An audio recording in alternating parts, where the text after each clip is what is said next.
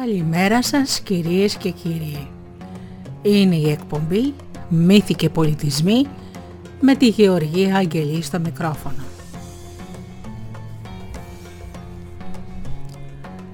Παραμύθια, μυθολογία και ιστορίες από όλο τον κόσμο. Και παρουσιάσεις καλής παιδικής λογοτεχνίας. Ξεκινάμε με ένα τραγούδι και αμέσως μετά με την πρώτη μας ιστορία.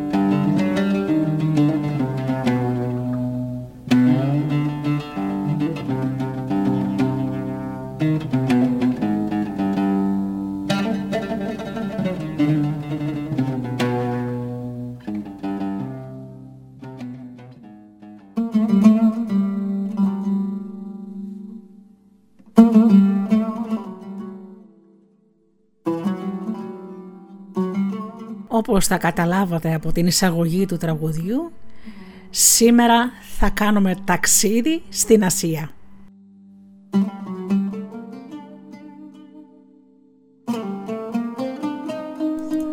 Όποιος θέλει λοιπόν να έρθει μαζί μου, ανεβαίνουμε στο μαγικό μας χάρι και ξεκινάμε. Ξεκινάμε και πάμε στην Περσία, ο πρώτος μας σταθμός. Ο Μανζούν. Μια μέρα καθώς ο Μανζούν καθόταν ο κλαδόν στην άκρη του δρόμου και κοσκίνιζε με επιμονή το χώμα ανάμεσα στα δάχτυλά του, είδε τα πόδια ενός ανθρώπου που τον πλησίαζε.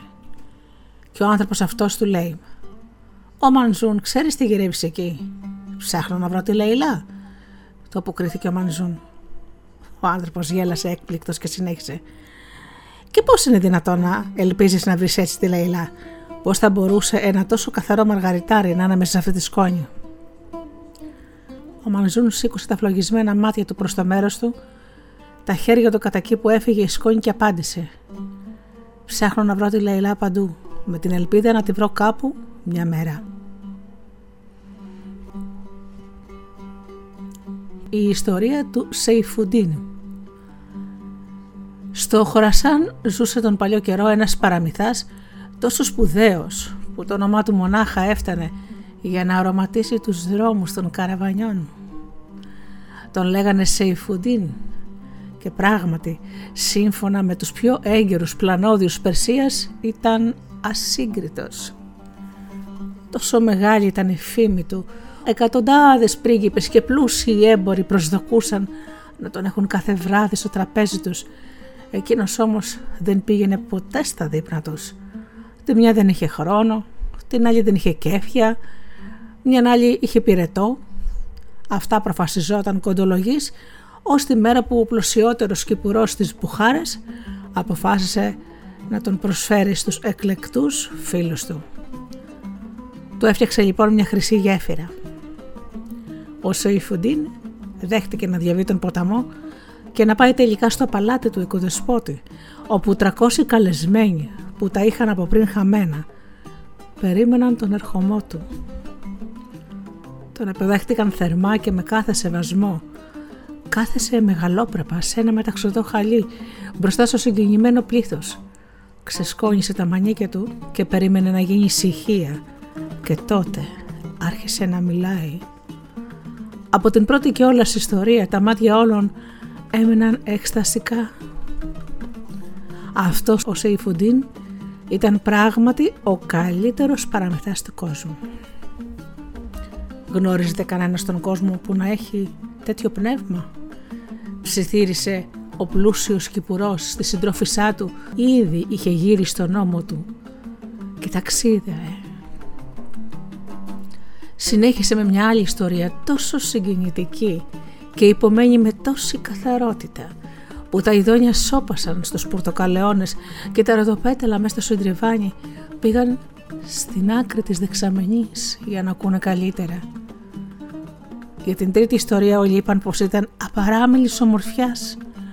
Ακόμα και δύο σκύλοι σώπασαν στα σπιτάκια τους πέρα μακριά και οι γάιδρα και οι καμήλες που έτρεχαν από κάθε γωνιά της πόλης στα τείχη του παλατιού πήγαν εκεί και περίμεναν να ακούσουν. Τα ζωντανά έμεναν άφανα με τεντωμένα αυτιά και το μουσούδο τρεμάμενο ως την 37η ιστορία. Τότε λοιπόν οι 52 καλεσμένοι της τελευταίας σειράς, εξαντλημένοι, έπεσαν ξεροί ο ένας πάνω στον άλλον, μέσα σε ένα τεράστιο ανακάτεμα φορεμάτων και τουρμπανιών. Εφτά καμήλες έφυγαν τεκλίζοντας σαν μεθυσμένες και 18 γαϊδάροι τραβώντας πίσω για το σανό τους μπερδεύτηκαν και πήγανε σε λάθος τάβλο. Ο ωκεανός των λόγων που έπλεε ο Σοϊφουντίν διόλο ταράχτηκε από όλα αυτά ο άνθρωπος είχε βάλει πλώρη για τα ακραία ώρα της τέχνης.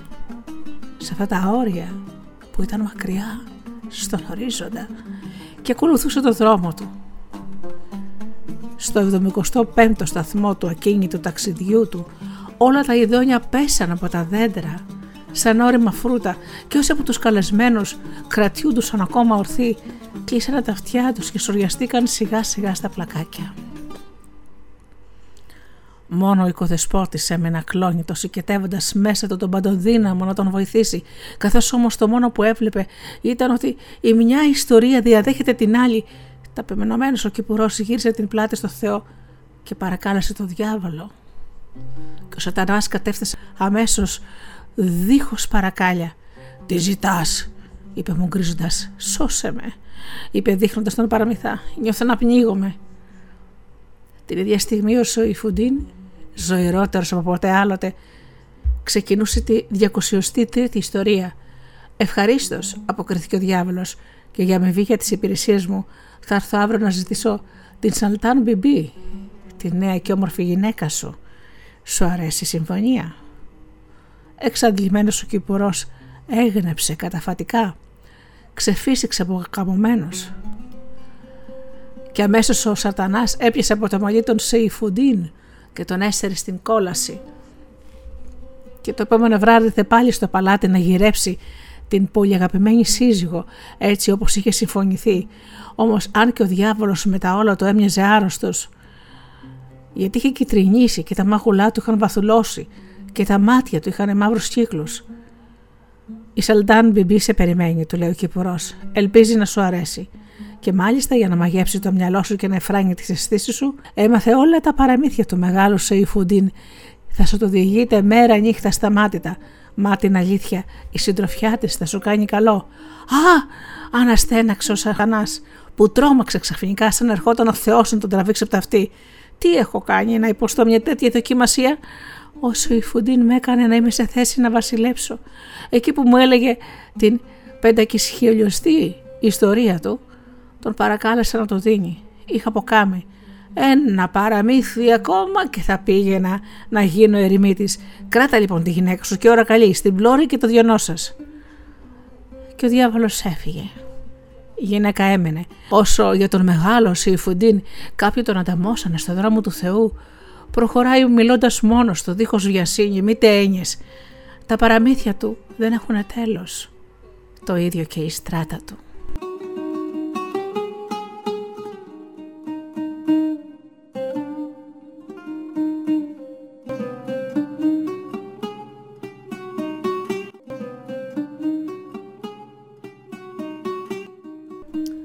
Ζαΐντα. Μια φορά και έναν καιρό ήταν μια κοπέλα που την έλεγαν Ζαΐντα. Δεν είχε τίποτα στον κόσμο παρά μόνο τα δυο χέρια, το σβέλτο σώμα της και ένα βλέμμα διαρκώς έκπληκτο από το φως του κόσμου. Ζούσε σε μια χειρένια καλύβα κοντά σε ένα ριάκι. Τρεφόταν με το νερό που της έδινε η πηγή, με τα φρούτα που της έδιναν τα δέντρα και η φτώχεια της ήταν μεγάλη Εκείνη όμως δεν παραπονιόταν. Την έβρισκε συνηθισμένη. Δεν ήξερε πως στην πραγματικότητα ένα μοχθηρό πνεύμα την είχε πάρει από το κακό και είχε βαλθεί αδιάκοπα να κλονίσει την παραμικρή της ελπίδα να ταράξει κάθε ευτυχισμένη τη στιγμή, να διαλύσει κάθε πεπρωμένο, έτσι ώστε να με της μείνει τίποτα και να πεθάνει. Να όμως που ένα πρωινό, εκεί που η Ζαΐντα μάζευε τα χόρτα της για τον καθημερινό της ζωμό, ανακάλυψε μέσα σε ένα θάμνο μια κυψέλη παρατημένη από τις μέλισσες. Γονάτισε και είδε πως ήταν γεωμάτι μέλι, ζεσταμένο από τον ήλιο και της ήρθε η ιδέα να το μαζέψει και σκέφτηκε ευλογώντας τα ουράνια θα πάω να πωλήσω τούτη τη θαυμάσια τροφή στην αγορά της πόλης και από αυτά που θα κερδίσω θα είναι αρκετά για να περάσω το χειμώνα δίχως έννοιες και καημούς. Και έτρεξε σπίτι της και πήρε ένα κανάτι και γύρισε πίσω στο θάμνο και το γέμισε μέλι γλυκό ίσα με τα χείλη. Και τότε το κακό πνεύμα που είχε κατά νου την καταστροφή της ένιωσε να αναζωογονείται η κακία του που είχε λίγο ναρκωθεί από τη μονοτονία των ημερών. Έτσι ενώ επέστρεφε η Ζαΐντα έχοντας μαζέψει τη σοδιά της αυτό γέλασε σαρκαστικά τρεις φορές και έκανε τριγύρω της ένα αόρατο χορευτικό βήμα, άρπαξε ένα κλαδί πάνω από το μονοπάτι και στριφογυρίζοντάς το αυτό το φωνικό όργανο, τη στιγμή που περνούσε η κοπέλα έσπασε το κανάτι που κουβαλούσε στον ώμο της. Σκορπίστηκε το μέλι στη χλόη. Κανοποιημένο το κακό πνεύμα έφυγε γελώντας από μέσα του τόσο που κρατούσε την κοιλιά του την ώρα που η Ζαΐντα αναστέναζε και σκεφτόταν Αχ, τι αδέξια που είμαι. Τέλος πάντων, αυτό το μέλι που χάθηκε θα τρέψει κάποιος ζωντανό. Όσο για μένα, έχει ο Κύριος για μένα. Αύριο θα ξημερώσει άλλη μέρα, μια καλύτερη μέρα. Και γύρισε πίσω ελαφριά σαν πούπουλο και με τα χέρια διανά. και καθώς έφτανε κοντά στην καλύβα της ξαφνικά σταμάτησε και φουκράστηκε και ανάμεσα από τα δέντρα ένας καβαλάρης ερχότανε καλπάζοντας δύο βήματα από εκεί που στεκόταν σήκωσε το μαστίγιό του, το στριφογύρισε διέσχεσε το φύλλωμα μιας μουριάς χτύπησε το καμουτσίκι στα καπούλια του αλόγου του και πέρασε από μπροστά της ξέφρερα χωρίς να τη δει. Από το δέντρο που κόπηκε στα δυο έπεσαν βροχή τα φρούτα. «Μέγας είσαι κύριε», είπε μέσα της η Ζαΐντα. «Ο Θεός έστειλε τότε τον άνθρωπο στον δρόμο μου να μου προσφέρει παραπάνω από ένα κανάτι μέλι». Και γέμισε την ποδιά της μούρας και ξαναπήρε το δρόμο για την αγορά.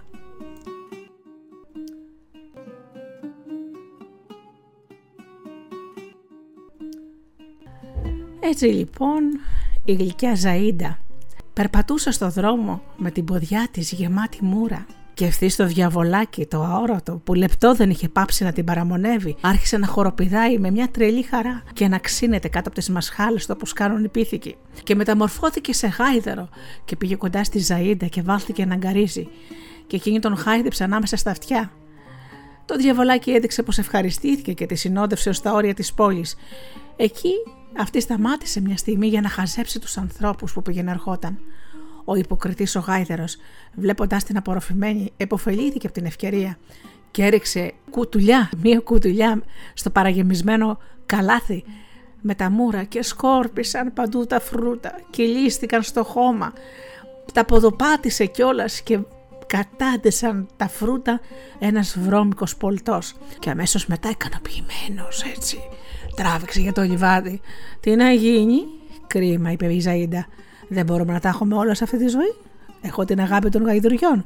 Έχω και ένα ξέρω ακόμα το ψωμάκι να με περιμένει στο σπίτι. Τα βάσανά μου θα μπορούσαν να είναι και χειρότερα. Όμως εκεί που ετοιμαζόταν να πάρει το δρόμο του γυρισμού, έτυχε να περνάει η βασίλισσα της χώρας μέσα στη γαλάζια άμαξα, που τη στόλιζαν ζωγραφιστά τριαντάφυλλα Κοίτα τα σκορπισμένα μούρα, το γάιδρα που, μα, που απομακρυνόταν και το ζουμί από τα λιωμένα φρούτα που γυάλιζε. Και αισθάνθηκε έτσι μια συμπόνια μες στην καρδιά της για αυτό το γλυκό κορίτσι. Μια, ένα αίσθημα τρυφερότητας, αυτό που σου ζεσταίνει το στήθος. Το καημένο το παιδί είπε μέσα της, πόσο σκληρά του φέρεται η τύχη. «Αμαξά σταμάτα», παρακάλεσε και άνοιξε την πόρτα και κάλεσε τη γλυκιά Ζαΐντα να κάτσει δίπλα της. Η Βασίλισσα, σαν άκουσε την ιστορία της, συγκινήθηκε τόσο πολύ από την αγνότητα αυτής της κοπέλας, η οποία δεν τολμούσε μήτε λέξη να της πει, ώστε της πρόσφερε μια όμορφη πέτρινη κατοικία. Η Ζαΐντα εγκαταστάθηκε και σύντομα.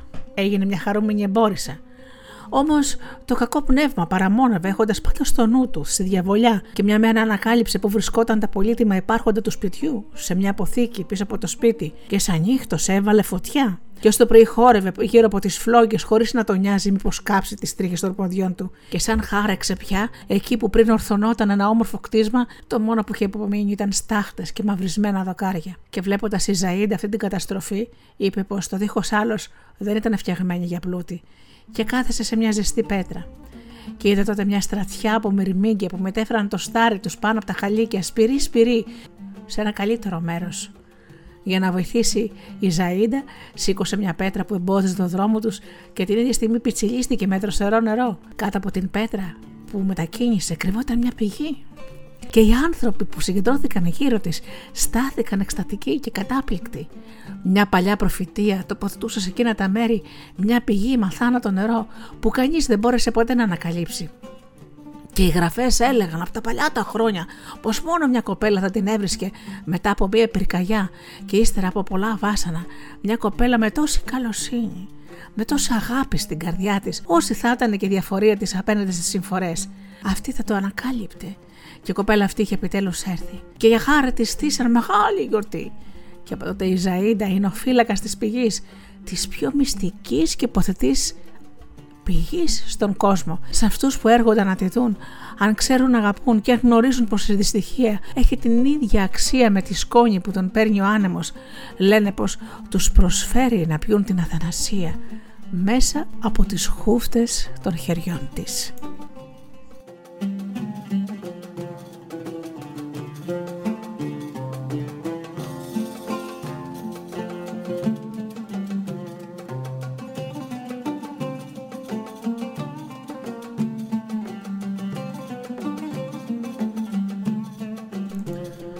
Η πόλη των απαταιώνων. Ήταν κάποτε λέει στην περιοχή της Αντιόχειας ένας άξιος έμπορος. Μια μέρα που περιφερόταν αμέριμνα στη γειτονιά με τα ξυλουργία, άκουσε να λένε για μια πόλη όπου το σανταλόξυλο άξιζε όσο και το χρυσάφι. Άστραψε το μάτι του ξαφνικά και σκέφτηκε πως ήταν μοναδική ευκαιρία να πλουτίσει δίχως κόπο. Αποφάσισε λοιπόν να αγοράσει 100 καρότσια από αυτό το ωραίο οροματικό ξύλο και να πάει να το μεταπουλήσει 10 φορές πάνω από την τιμή στις αποθήκες του σε ένα χοντρέμπορο της γειτονιάς και έτσι εξασφάλισε αρκετά χρήματα για να πληρώσει τα 100 καρότσια με το πολύτιμο ξύλο. Καβάλα στο Χαϊδούρουτι λοιπόν μπήκε επικεφαλής του καραβανιού και ξεκίνησε να φύγει. Τρεις μήνες ταξίδεψε. Σαν έφτασε και αντίκρισε την πόλη αυτή που μακριά του φάνηκε όμορφη σαν διαμάντι ανάμεσα στους φύγγες είπε ενθουσιασμένος. «Α, τύχη, πόσος σε έχω κυνηγήσει και να είσαι επιτέλους στο τέρμα αυτού του δρόμου». Δεν γνώριζε ότι όμως οι άνθρωποι που κατοικούσαν εκείνα τα μακρινά σοκάκια ήταν οι περισσότεροι τους πανέξυπνοι απαταιώνες. Μόλις μαθαίθηκε ο ερχομός του εμπόρου, ένας καταστηματάρχης από τους πιο πανούργους της πόλης, σκέφτηκε πως αυτός ο άνθρωπος με τα 100 καρόστια σάνταλο θα έβγαζε άχρηστες όλες τις παλιές σανίδες από το παράκριβο αυτό ξύλο που είχε στο μαγαζί του. Πριν ξημερώσει η ευρανή ημέρα, πρέπει ο θησαυρός αυτός να γίνει δικός μου, είπε μέσα του. Βγήκε από την πόλη και εκεί κοντά στο, στα τείχη απόθεσε στην άκρη του δρόμου το σπάνιο ξύλο πάνω σε λίγα άχυρα και άναψε φωτιά. Το άρωμά του, το μαθηστικό, γαργάλιζε τα ρουθούνια των ανθρώπων που γενοέρχονταν στο πλαϊνό δρόμο. Και ανάμεσα σε αυτούς έπιασε τη μυρωδιά και ο έμπορος και ορθά άνοιξε τα μάτια του και έταξε προς τον τύπο. Ε, τι κάνεις εκεί; Ανάβω φωτιά για να φτιάξω το βραδινό μου, αποκρίνεται. Δύστιχε άνθρωπε, και σάνταλο. Ε, είναι ξύλο για την κουζίνα, δεν αξίζει σχεδόν δεκάρα. Και εσύ τι κουβαλάς μέσα στα τα καρότσια; Σάνταλο και μόνο σάνταλο, απαντάει ο έμπορος με ξεψυχισμένη φωνή. Μα μου είπαν ότι πως εδώ αξίζει ο χρυσάβι. Καλέ μου, άνθρωπε, σε βλέπω συντριμμένο, λέει ο πατεώνας με μιλίχιο ύφος. Το ξύλο σου στα μέρη μας κοστίζει μια δεκάρα το αγώγι. Άντε, μου μοιάζεις τίμιος και σε λυπάμαι η καρδιά μου. Από κολοσσίνη και μόνο θα αγοράσω εγώ τα καρότσια σου όλα για ένα καντάρι. Από ό,τι εμπόρευμα επιθυμείς.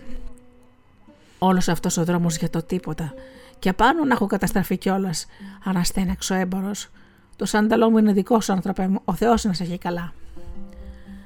Μπήκε στην πόλη πεζός, σαν περιπλανόμενος αλήτης. Ήταν αποκαμωμένος. Έπιασε με δύο δεκάρες μια κάμαρα μια γερόντισα. Και το βράδυ τα είπαν οι δυο τους, τρώγοντας το φτωχικό της δείπνο. Ο έμπορο διηγήθηκε λυπημένο στο μακρύ το ταξίδι και την απογοήτευσή του. Αχ, δυστυχέ μου άνθρωπο, τι αφελής που είσαι, του λέει η γερόντισα. Το σάνταλος σε αυτή την πόλη πουλιέται πιο ακριβά και χρυσάφι. Μα δεν ξέρεις, βρίσκεσαι στην πόλη των απαταιώνων. Ο άνθρωπος αυτού του τόπου είναι όλοι τους ληστές σαν αυτόν που σου μίλησε. Αρετζίδε, λοποδίτε. Έχει το νου σου, ό,τι λένε, αλλά να το ξέρεις, θα τα χάσεις όλα. Το πονοφόρο σου, τις μπότες, το πουκάμισό σου και ίσως και ίσως τη ζωή σου. Το επόμενο πρωί ο έμπορο πήγε να επισκεφτεί την πόλη. Μπροστά σε ένα μαγαζί συνάντησε δύο άντρες που παίζανε ζάρια στο κατόφλι. Ε, φίλε, έλα να παίξεις μαζί μας, το είπαν. Άμα κερδίσεις, θα σου δώσω ό,τι θέλεις. Άμα χάσεις, θα μας υπακούσεις ό,τι ζητήσουμε. Συμφωνείς; Εντάξει, παίζουμε. Θα κερδίσω. Έπαιξε και έχασε. Και οι άντρες του λέγανε: Πιε στη θάλασσα, είναι διαταγή. Ο άλλος αρπάχτηκε και σε λίγο τόνοι ανέβηκαν και εκεί που καυγάδιζαν μαζεύτηκε τριγύρω τους κόσμος και ανάμεσα από το πλήθος πετάχτηκε άξαφνα ένας μονόφθαλμος ζητιάνος. Μου κλέψε το μάτι μου, φώναξε στον έμπορο. Δώσ' μου το πίσω ή δεν θα μου πληρώσει την αξία του. Και ενώ έλεγαν αυτά, ένας ταλέπορο ημίγυμνος φουκαράς σπρώχνει τους πατριώτες του, πετάει ένα κομμάτι μάρμαρο στα πόδια του ταξαδιώτη και του λέει: Μου κλέψε τα ρούχα μου, αυτά που έχω ρηγμένα στους ώμους μου. Ράψε με αυτή την πέτρα ένα καινούριο πουκάμισο, αλλιώς πλήρωσα την αξία του και όλοι βάλθηκαν να χαιρονομούν και να ουρλιάζουν για όλα και για τίποτα. Και σε λίγο έκαναν τόσο σαματά που η γερόντισα βγήκε στο παραθύρι. Είδε χίλια χέρια να ορμάνε πάνω στον έμπορο, χίλια στόματα να φωνάζουν. Βρε τον ταλέπορο άνθρωπο, είπε μέσα της και βγήκε στον δρόμο. Εμπρός, εμπρός, φώναξε, τσιμπώντας εδώ και εκεί με τις ουλερέ βελόνες. Να πάτε να δείτε αύριο το δικαστή, άμα έχετε παράπονα. Ω τότε, καληνύχτα. Και αρπάζει τον έμπορο από το χέρι και τον έστειρε σπίτι της. Σου το είπα. Σου το είπα να αποφεύγεις τους καυγάδες. Έτσι δεν θα σε βοηθήσω. Χάθηκες. Άντε λοιπόν, σκούπωσε τα δακρυά σου και άκουσέ με. Του έβαλα λοιπόν μια κούπα ζεστό γάλα, σήκωσε το χαμσό της δάχτυλο και συνέχισε χαμηλόφωνα. Γε μου, εγώ ξέρω πως θα σε ξεμπλέξω από αυτούς τους μπελάτες που σε παιδεύουν. Ε, τούτοι οι αλήτε έχουν για αρχηγό τον τυφλό. Τόσο γέρο και τόσο σοφό που για όλα έχει έτοιμη μια αναπάντηση. Κάθε βράδυ μετά τα μεσάνυχτα κάνουν αναφορά σε αυτό το γέροντα για τι τρέχουσε υποθέσεις του, εκθέτουν τα σχέδιά τους και ζητάνε τη συμβουλή του. Λοιπόν, απόψες ντύσου Αζητιάνου και πήγαινε στο σοφό το γέροντα μαζί με τους άλλους. Κάτσε στην πιο απόμερη γωνιά, να μην σε δουν και μην μιλάς. Τέντωσε τα αυτιά σε ό,τι πουν οι άλλοι. Την ώρα λοιπόν που είπαμε, σηκώθηκε ο έμπορος να πάει στο Συμβούλιο των Κατεργάριδων και κάθεσε παράμερα και παρακολουθούσε τη συνέλευση. Κανένας άνθρωπος δεν τον πήρε χαμπάρι και όλοι σηκωνόταν με τη σειρά τους και πήγαινε ο καθένας μπροστά στον τυφλό που ήταν καθισμένος κάτω πάνω σε ένα χαλί στο τρεμάμενο φως μιας λάμπας. Και ο πρώτος που μίλησε ήταν ο κλέφτης του σπάνιου ξύλου. Πολλά τα έτη σου σοφαγέροντα. Είπε στην αρχή. Έφτασε σήμερα ένας έμπορο με 100 φορτίε άνταλο στις πύλες της πόλης. Τα αγόρασα όλα για ένα μόδι, από ό,τι επιθυμεί. Και χρυσάφε να θέλει, πάλι η συμφωνία είναι καταπληκτική. Σφάλμα για μου, σφάλμα, το αποκριθήκε ο άματος. Αυτός που έρχεται να κάνει το εμπόριο δεν μπορεί να είναι ένας εξαιρετικά επιτίδιος άνθρωπος, σίγουρος για τη δύναμή του και για το τι πρέπει να κάνει. Μάθε λοιπόν πως αύριο, αν πάσετε και τα πολύτιμα φορτίο, ο έμπορος θα σου πει. Το μόνο που θέλω για τα άλλαγμα είναι ένα μόδι ψήρες, μισές αρσενικές και μισές θηλυκές, ντυμένες με ασίμι και οπλισμένες με κόκκινα σπαθιά. Τι θα κάνεις τόσο. Τότε θα είσαι υποχρεωμένος να του γυρίσεις το σάνταλο και να πληρώσεις και από πάνω αποζημίωση χίλια χρυσά νομίσματα. Η εξαπάτηση είναι μεγάλη τέχνη. Έχεις να μάθει ακόμα πολλά γέ μου. Άντε τώρα, πήγαινε και στο χάσο. Μετά σηκώθηκε ο τύπος που έπαιξε ζάρια μαζί του έμπορος.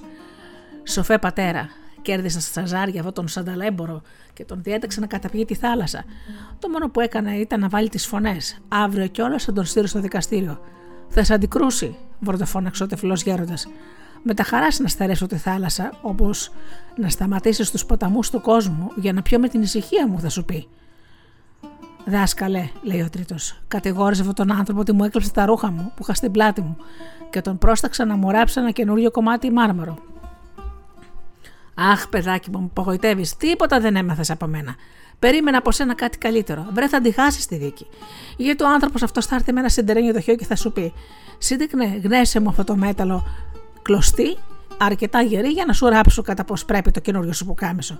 Τότε τι θα πεις, ε, τι θα πεις; Τότε ήρθε κορδωμένος ο μονόφθαλμο να ανακοινώσει ότι είχε κατηγορήσει το Σανταλέμπορο που του είχε πάρει το μάτι. Ε, μη είσαι και επιπόλαιος, παιδί μου, βρυχήθηκε ο γέροντας.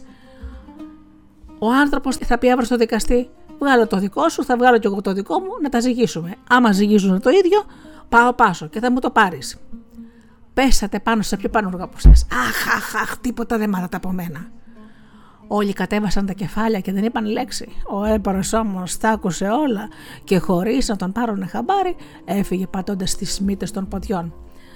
Το όλο το πρωί το δικαστήριο ξεκίνησε και απάντησε στους κατήγορους με τα ίδια λόγια ακριβώς που είχε ακούσει από το δάσκαλο των απαταιώνων.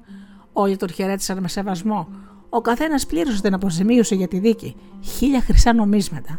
Από τον κλέφτη του σάνταλου ξαναπήρε τα 100 φορτία του. Τα πούλησε όλα στην τιμή τους. Έκανε περιουσία. Και στην πρόθυμη γερόντισα που του συμβούλεψε στις δύσκολες στιγμές, της χάρεσε ένα τεράστιο αρχοντικό και τέσσερις υπηρέτριες και αμέσως μετά έχοντας γλυκαθεί από την τέχνη της εξαπάτησης γύρισε στον τόπο του όπου λένε πως αποτραβηγμένος στην πλούσια κατοικία του έγινε άφταστος στο να σκαράνει εύθυμα κόλπα.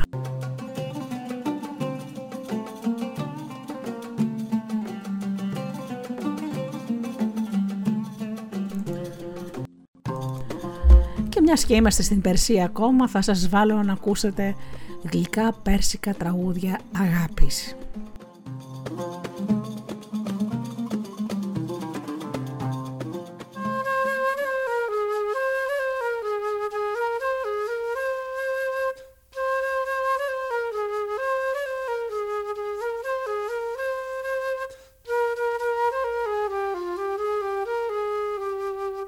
Σε τώρα, σε μουνό, σε μουνάχ, σε ζαμίνα خودم انگشتر و انگشتر و یارم نگینه.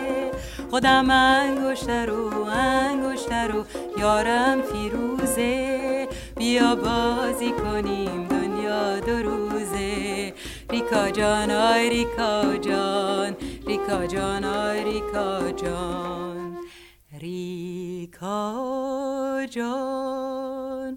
تو بستی ادامه آی ادامه دستمال دسته.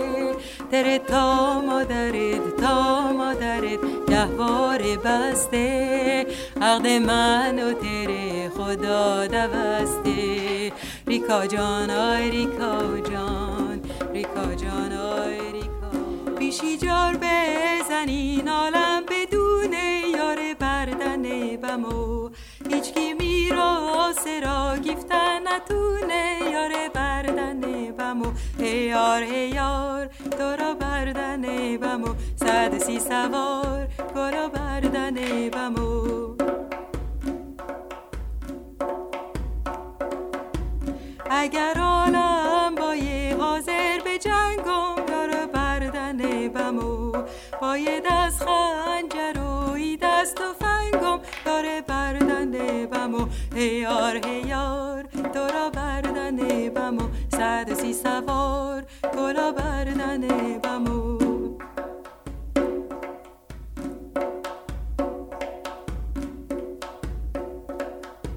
یا نتونستم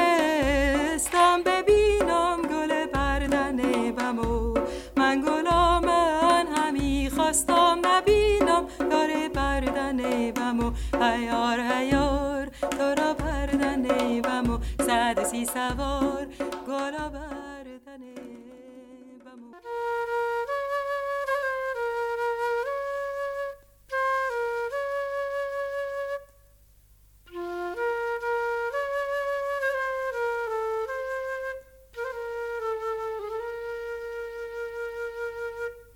عزیز جون دست من ته.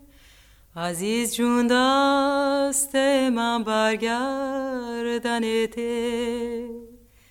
چرا خونه مرا کردی تو شیشه؟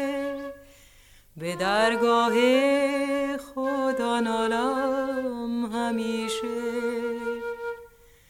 دگر نکام من بهار همون. دگر نکام شیخ جلال سلوم الهی شیخ جلال همه ببکم بکردم امضای بیمه پشیمون. در این جان در این جان در این خدا خدام فاطمه جان در این در این جان در این جان در این خدا خدام فاطمه جان در اینه عزیز جون در مشام می الودا کن. آه می الودا کن. سر راهم نشین تگریه ها کن. آه تگریه ها کن. اگر خواهی که من زودتر بیایم آه زودتر بیایم. نماز صبح و شب مرا دا کن.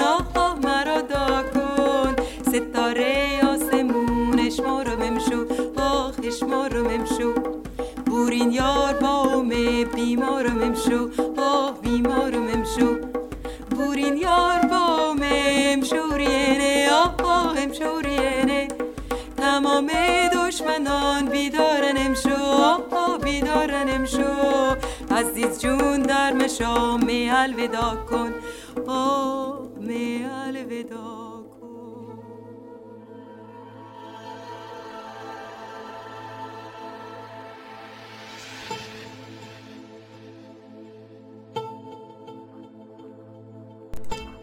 Τώρα ας πάμε στην Αραβία.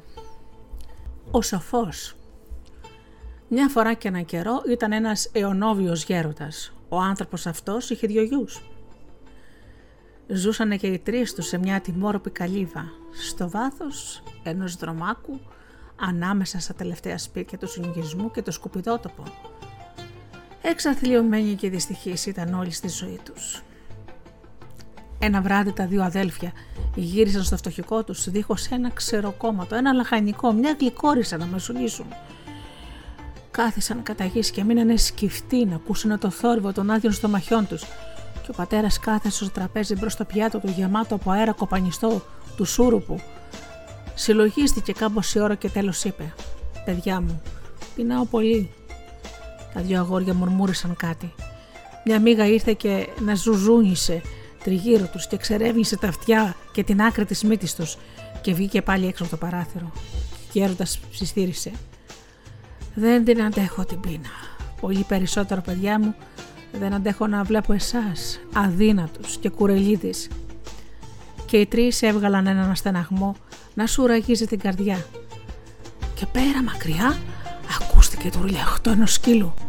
«Παιδιά μου, πουλήστε», λέει τέλος ο γέροντας. Οι γη είπαν από μέσα τους. Τρελάθηκε ο πατέρας.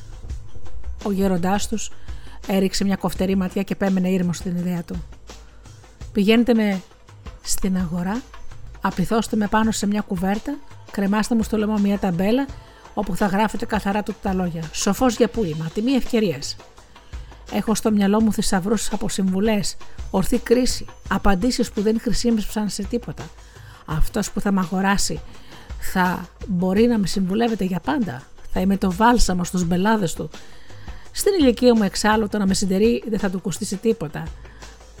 Ντύνομαι με ένα κουρέλι, δεν τρώω παραπάνω από ένα γέρικο γατί. Καθιστός όρθιος, ξαπλωμένος, κοιμάμαι που να είναι. Αν το καλοσκεφτείς, είμαι μιας πρώτης τάξης ευκαιρία. Πάει και τελείωσε, θα με πουλήσετε. Και με τα λεφτά που θα κερδίσετε θα μπορέσετε να ζήσετε με άνεση. Λίγο να ξέρετε να τα επενδύσετε κατά πώ πρέπει, θα είστε πλούσιοι για όλη σας τη ζωή. Για την ώρα καληνύχτα. Και αποκοιμήθηκε εκεί δά που καθόταν. Το άλλο πρωί, καθώς η πατρική βούληση δεν επιδέχεται αμφισβήτηση, τα δύο αδέρφια οδήγησαν τον πατέρα τους στην αγορά. Ένας πλούσιος χοντρέμπορος βρήκε διασκεδαστική την προσφορά και αγόρασε το γέροντα για χίλια χρυσά δινάρια. Να έχει δικό σου ένα νεονόβιο σοφό, ε, όσο να πεις, άξιζε με το παραπάνω το τιμή αυτή κατά την κρίση του και τον πήγε στο σπίτι πάνω σε ένα γάιδαρο που μίσθωσε και έβαλε να τον εγκαταστήσουν σε μια άδεια κάμαρα στο βάθος του οικίματος. Θέλησε να δοκιμάσει τις ικανότητές του επιτόπου. Ωρα σου καλή γέροντά μου. Χρειάζομαι μια συμβουλή. Δοκίμασε αυτό το μέλι. Σκοπεύω να αγοράσω κάμποσες χιλιάδες βάζα. Είναι από καλό να ανθώ. Ο γέρος το μύρισε, δοκίμασε με την άκρη της γλώσσας, πήρε μια βαθιά ανάσα και απάντησε. Αφέντη, η γη σου την ευχάριστη φοβάμαι όμως πως δεν είναι ωφέλιμο. Έχει βγει από γύρι που μυρίζει ανθρώπου θάνατο. Μα, μα είσαι που το δοκίμασες, έκανε έκπληκτος ο έμπορος. Πώς είναι δυνατόν να το ξέρεις; Άρχοντα, η γνώση είναι ο σύζυγος και η γεύση είναι η σύζυγος και η θηγατέρα τους είναι η αλήθεια. Έχω κάποιες αμφιβολίες, αποκρίθηκε ο άλλος. Πήγε και πεσιάθηκε το μελισσοκόμο και τον ρώτησε που βρισκόταν τα μελίσια. Και τότε ο άνθρωπος του έδειξε έναν ελαιόνα κοντά στον τοίχο ενός νεκροταφείου. Κατάπληκτος ο έμπορας. Επέστρεψε βιαστικά και αγκάλιαζε τον παππού. «Σοφέ μου άνθρωπε, στο λίδι του σπιτιού μου, κορώνα στο κεφάλι μου». «Αφέντη», το αποκρίθηκε ο γέροντας, «ο Θεός με φυλάει για αυτό που είμαι που λες. Δεν θέλω να με έχεις για στολίδι. Θέλω να είναι δυνατόν να είμαι καμιά φορά χρήσιμος. Χρησιμοποίησέ με λοιπόν ή άσε με στην ησυχία μου. Αχ, γεροντά μου, γεροντά μου, λέει ο έμπορος. Αυτά τα λόγια ήταν τόσο φρόνιμα που αξίζουν ένα βασιλικό δίπλο. Και έφελε να τους σερβίρουν ένα γεύμα με φρέσκο ψωμί και ψητό αρνί. Και τις πρώτες μέρες του καλοκαιριού ήρθε πάλι να τον δει. Τι θα μπορούσα να κάνω για σένα, Άρχοντα, τον ρώτησε ο σοφός. Τράβηξε την κουρτίνα και κοίταξε έξω. Τι βλέπεις. Ένα κήπο. Δέντρα όμορφα. Και δεν βλέπεις ακόμα. Μια φορά θα έρχοντά μου. Η αρχαίτη της είναι υπέροχη. Τα μέλη της λεπτοκαμωμένα. Είναι καλή ράτσα. Θέλω να την αγοράσω. Δεν έπραξε σωστά, Αφέντη. Γεννήθηκε από μάνα που βρισκόταν σε κλιμακτήριο.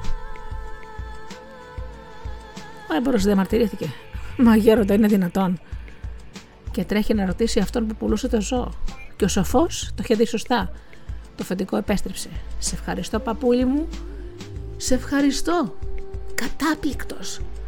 Το μάτι σου βλέπει τα όρατα. Σου προσφέρω κι άλλο ψωμί και αρνί.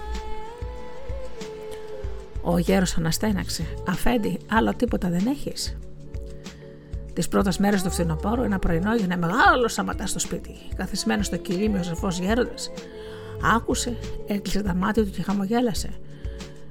Το φεντικό του πήγε να τον καλημερίσει, ντυμένος γιορτινά. Παντρεύομαι. Άκου πω τραγουδάνε, σοφέ πατέρα. Θέλω να σου παρουσιάσω τη Βασίλισσα του τι μέρε. Την αγαπημένη μου, λαραβωνιαστικιά μου. Έλα το γαζέλα μου, κόπιασε. Παπούλι, στα αλήθεια θέλω να μου πεις, πώς τη βρίσκεις. Όμορφη, Εφέντη. Φανερό. Παραπάνω δεν μπορώ να πω. Μου μοιάζεις απόμακρος, το απαντάω. Ανήσυχος. Μην ξεχνάς, μου χρωστάς ολόκληρη την αλήθεια. Σου τη χρωστάω δυστυχώς και είμαι υποχρεωμένος να σου μιλήσω. Ορίστε λοιπόν, η γαζέλα σου έχει μάνα μια πασίγνωστη πόρνη. Πώς τολμάς να μιλάς έτσι; Ο παππούς της ήταν πρίγκιπας. Επαλήθευσέ το, αποκρίθηκε ο σοφός. Ο παρολίγο γαπρός βγήκε βιαστικά. Γύρισε ράκος. Ο γέροντας το βράδυ εκείνο είχε δείπνο ψωμί και αρνί. Μια εβδομάδα μετά, από εκείνη τη μέρα, επισκέφτηκαν εκεί του, το σοφό γέροντα. Τα χίλια χρυσά δινάρια από την πώληση του σοφού είχαν αλλάξει τη ζωή τους. Είχαν αγοράσει ένα μπακάλικο. Βέβαια. Πατέρα, είσαι ευτυχισμένος. Τα αφεντικό σου είναι τίμιο. Είναι, παιδιά μου. Είναι. Με φροντίζει. Με τιμάει. Και κάθε φορά του δίνω μια ορθή συμβουλή και παραγγέλει να μου φέρουν ένα δείπνο με φρέσκο ψωμί και αργή ψητό. Του είμαι ευγνώμων, γιατί είναι το μόνο δώρο που μου ταιριάζει. Τι άλλο καλύτερο θα μπορούσε να προσφέρει ο γιος ένας ψήστη και μιας φωνάρισα. Καθώς τα έλεγε αυτά, τα αφεντικό του σπιτιού περνούσε στο διάδρομο. Άκουσε, κοκκίνησε, άναψαν τα αυτιά του και κόντεψε να κραγεί. Δυστυχία μου, είναι δυνατόν να είμαι ένα παιδί του λαουτζίκου; Και έτρεξε στη μάνα του που ήταν η αδελφή του Σουλτάνου και σαν βρέθηκε μπρος της, τη ρώτησε: Ποιος είμαι, Γε μου, αποκρίθηκε εκείνη. Οφείλω να στο ομολογήσω αφού μου το ζητάς. Τα νιάτα μου δεν μπορούσα να χαρίσω για να γιο στον πατέρα σου. Είχα χάσει την ελπίδα μου και εκείνος στον ύπνο του. Σε αγοράσαμε για χίλια δινάρια από μια φουρνάρισα που μόλις είχε γεννήσει. Ο άντρας τη, από ό,τι θυμάμαι, ήταν ψήστη στο δρόμο των Μαγέρικων.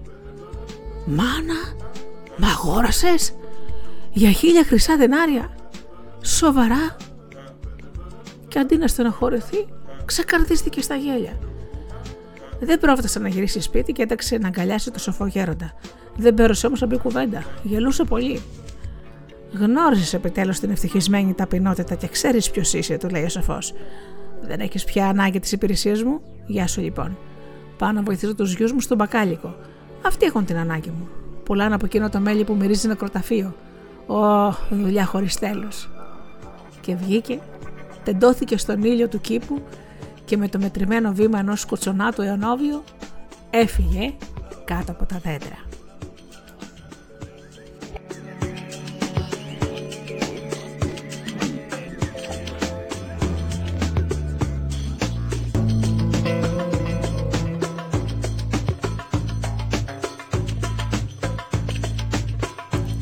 Το μυστικό των δακρύων. Το σπίτι του Αχμέτ ήταν απλό. Η καρδιά του όμως ήταν παλάτι. Γελούσε συχνά. Απόδειξε πως ήταν μεγαλόκαρδος άνθρωπος. Στις τρεις πόρτες του σπιτιού του ερχόταν κάθε πρωί έξι φτωχοί. Σε κάθε απλωμένο χέρι έβαζε και ένα χρυσονόμισμα. Αυτός ήταν ο τρόπος του για να κάνει την προσευχή του πριν πάει στη δουλειά του μια μέρα ανάμεσα σε αυτούς τους ταλέπορους είδε και ένας γέρος που δεν είχε ξαναδεί ποτέ. Ο ανθρωπάκος κοίταξε το νόμισμα που του πρόσφερε, έκανε ένα μορφασμό και αντί να του πει ευχαριστώ, του είπε: Η μεγαλοψυχία του Αχμέτ δεν είναι τίποτα. Γνωρίζω μια κοπέλα που η ψυχή της ομορφαίνει τα πάντα. Πλάι στη δικιά σου καλοσύνη, η καλοσύνη του Αχμέτ μοιάζει όπως το φεγγάρι δίπλα στον ήλιο. Αλήθεια, και πού ζει αυτή η κοπέλα; Ο άνθρωπος του έδειξε την Ανατολή και έπειτα έφυγε μουρμουρίζοντας με το λεπτό μουσι να ανεμίζει στον αέρα. Από εκείνη τη στιγμή ο Αχμέτ δεν σκεφτόταν τίποτε άλλο παρά αυτό το εξαίσιο πλάσμα. Ονειρευόταν το μακάριο πρόσωπό της, τη μυρωμένη ανάσα της, τις χίλιες λάμψεις του βλέμματός της και μια φορά του λέγε κανείς: Ε, ζέστα σύννεφα, πού είσαι! Και το απαντούσε: Είναι πολύ πιο συγκλονιστική από ό,τι τα όνειρά σου. Και μια μέρα άκουσε μια καινούργια φωνή που του είπε: Αχμέτ, εμπρός λοιπόν, πήγαινε να τη δεις. Την ίδια στιγμή ξεκίνησε παραχώρησε τα υπαρχοντά του στους φίλους του, ντύθηκε ζητιάνος και ξεκίνησε ξυπόλυτος κατά τα βουνά στις στέπες. Ταξίδεψε καιρό. Κάποτε χανόταν, κάποτε απελπιζόταν και ένα πρωί καθώς διάβανε τα τείχη μιας πόλης άκουσε να μιλούν για αυτήν. Ένα παιδί του ένα σπίτι με μπλε πόρτα στην ακροποταμιά. Πήγε ο Σικέ και ζήτησε λαϊμοσύνη. Η κοπέλα αληθινός ήλιος Πρόβαλε στο κατόφλι και το άπλουσε ένα σακούλι με νομίσματα. Ο Αχμέτ την κοίταξε. Τα πόδια του ξαφνικά δεν τον κρατούσαν και της είπε «Δεν είχα τολμήσει, δεν είχα τολμήσει ποτέ να σου ονειρευτώ τόσο όμορφη. Έρχομαι μακριά από σένα και τώρα ο δύστιχος γνωρίζω πως δεν θα μπορούσα να ζήσω αν δεν μ' αγαπούσες». Η κοπέλα το χαμογέλασε και του πήρε το χέρι στα δικά της κρινοδάχτυλα και αποκρίθηκε. Καλέ μου άνθρωπο σε γνωρίζω. Είμαστε ταγμένοι ο ένας για τον άλλον. Δεν μπορώ όμως να σε δεχτώ πριν ακούσω το μυστικό των δακρύων. Του φωνέρισε πως πέρα από το ποτάμι τρεις μέρες με τα πόδια ήταν μια πόλη όπου οι άνθρωποι έκλαιγαν και θρυνούσαν ασταμάτητα. Τέτοια δυστυχία είχαν. Θέλω να μάθω για ποιο λόγο είναι παρηγόρητη για να την κάνει να τον αγαπήσει ο Αχμέτ θα μπορούσε να τρέξει ως την άλλη άκρη του κόσμου. Έτσι λοιπόν πήγε σε αυτή την πόλη με σωρό βήμα και καρδιά ανάλαφρη. Πλησιάζοντας τα τείχη της, άκουσε στο βάθος μια θρηνητική βοή να ανεβαίνει. Κλάματα, αναστεναγμοί, ουρλιαχτά σκύλων γέμιζαν τον γκρίζο ουρανό και μπήκε στην πόλη και παραστηγή σπάρασαν, τσίριζαν τα παιδιά οι μανάβιδες πουλούσαν κλαίγοντας τα λαχανικά τους. Οι σιδεράδες σφυροκοπούσαν ρουφώντας τις μύτες και τα δάκρυά τους. Ακόμα και οι σκοποί που κάθονταν στα τείχη σκούπισαν τα κοκκινισμένα μάτια τους κοιτώντας λυπημένοι το χώμα ανάμεσα στα πόδια τους. Και ο Αχμέτ, αναζητώντας κάποιον να μιλήσει, είδε στη γωνιά μιας πλατείας έναν άνθρωπο που χωρούσε καβάλα σε ένα βόδι. Τον πλησίασε λοιπόν και του είπε: Σοφέ, μες στους σοφούς, φώτισέ με γιατί όλοι αυτοί οι άνθρωποι σε αυτόν τον τόπο είναι δυστυχείς. Και ο άνθρωπος χτύπησε τον μπαστούνι στο κεφάλι του. Τραβά το δρόμο σου. Εκεί πέρα στο δάσος υπάρχει κάποιος που δεν έχει μήτε χέρια μήτε πόδια. Αυτό να πας να συμβουλευτεί. Αυτό θα σε πληροφορήσει. Εμένα δεν βαστάει η καρδιά μου να σου μιλήσω παραπάνω. Ο Αχμέτ τον χαιρέτησε και βγήκε από την πόλη. Χίλια πουλιών τραγούδια τον υποδέχτηκαν στο μέγα δάσος και περπάτησες ώσπου να φτάσεις στην άκρη ενός ξέφωτου όπου βρισκόταν μια καλύβα. Και δίπλα σε αυτή σερνόταν ένας ανάπηρος κουρελής μέσα στη χλόη κάτω από τον ήλιο και ο Αχμέτ έβαλε μια μπουκιά ψωμί στο στόμα αυτού του κακομύρι και έπειτα τον ρώτησα γιατί έκλαιγαν έτσι στη γειτονική πόλη. Γιατί, αχ γιατί, είπε αναστενάζοντας ο άνθρωπος και με το πηγούνι του έδειξε στο βάθος. Τη βλέπεις αυτή τη χιονισμένη κορφή; Σκαρφάλωσε και ψηλά στα βάθη του γκρεμού και θα ακούσεις να ουρλιάζει ένα τέρας με μισοανθρώπινη φωνή και μορφή. Αν δεχτεί να σου μιλήσει, τότε θα καταλάβεις την απάντησή σου. Τον ευχαρίστησε λοιπόν ο Αχμέτ, βγήκε από το δάσος, πήρε το ρενό μονοπάτι, ανέβαινε, ανέβαινε, ώσπου στάθηκε λαχανιασμένος στην άκρη ενός γκρεμού και φυσούσε δυνατά και σκύβει κάτω και μέσα σε ένα χάος από πέτρες.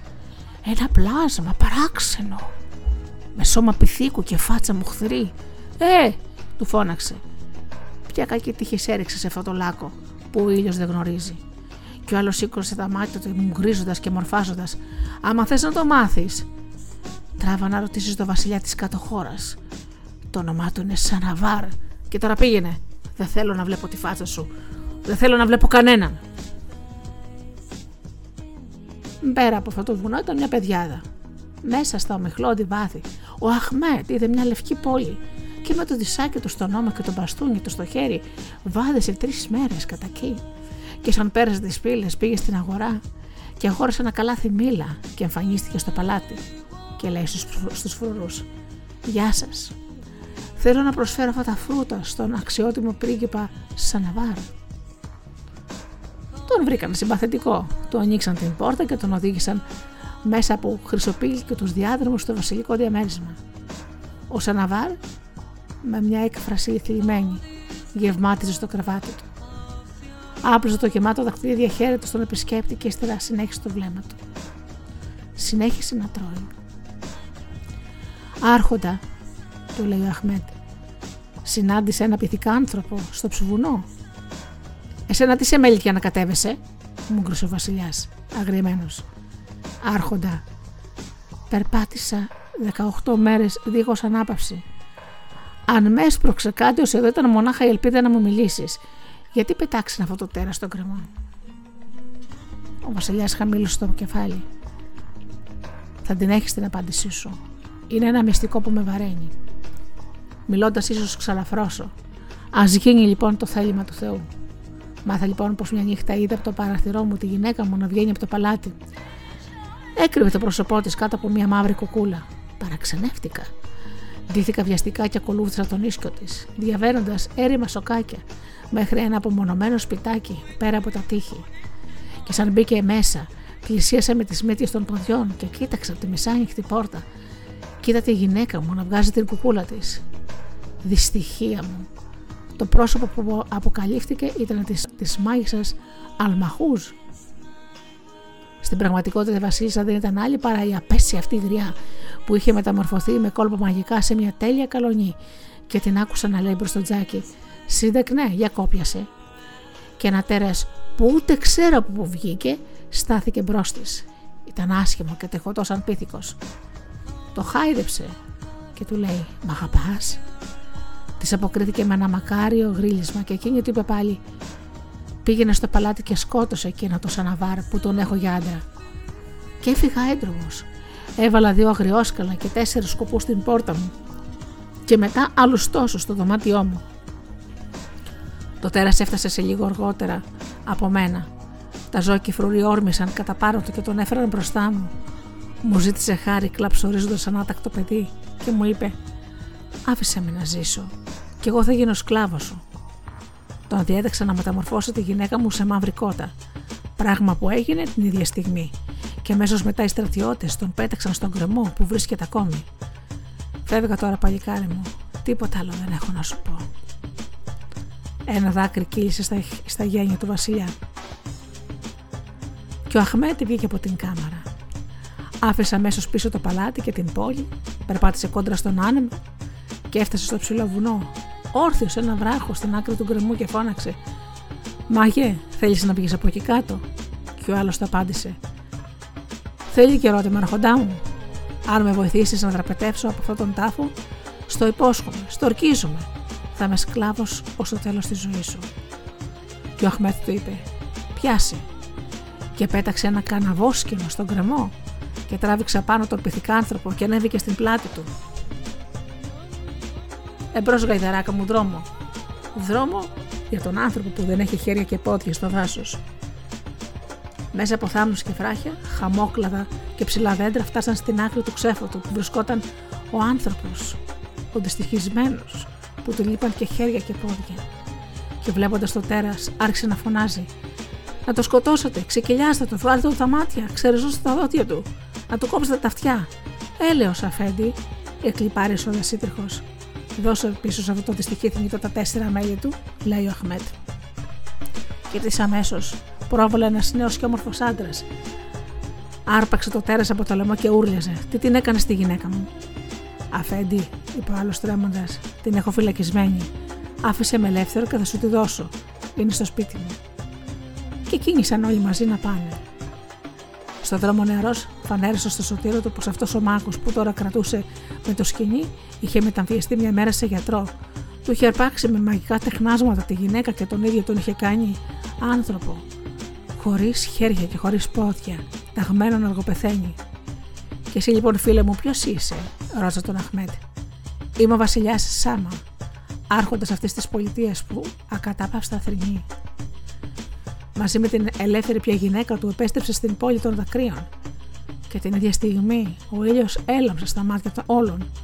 Ο Αχμέτ γύρισε στην αγαπημένη του. Η γαλάζια πόρτα άνοιξε και η κόρη του είπε: Καλώς ήρθες, Αντρίε. Και ζήσανε με ομόνια ικανοποιημένοι από τη ζωή τους. Κάμποσα χρόνια αργότερα ήρθε ένας ταχυδοκτηλουργό στα γειτονικά χωριά. Κρατούσε λισοδεμένο τριχωτό τέρας που το έβγαζε να παραλάβει για μερικές δεκάρες. Τα παιδιά κασκαρφάλωναν γελώντας την πλάτη του και εκείνο σιγόκλαιγε διαρκώς. Αγαπήστε με, σας παρακαλώ. Αγαπήστε με, καλοί μου άνθρωποι. Γιατί ξέρετε, και τα τέρατα ακόμα έχουν ανάγκη από αγάπη.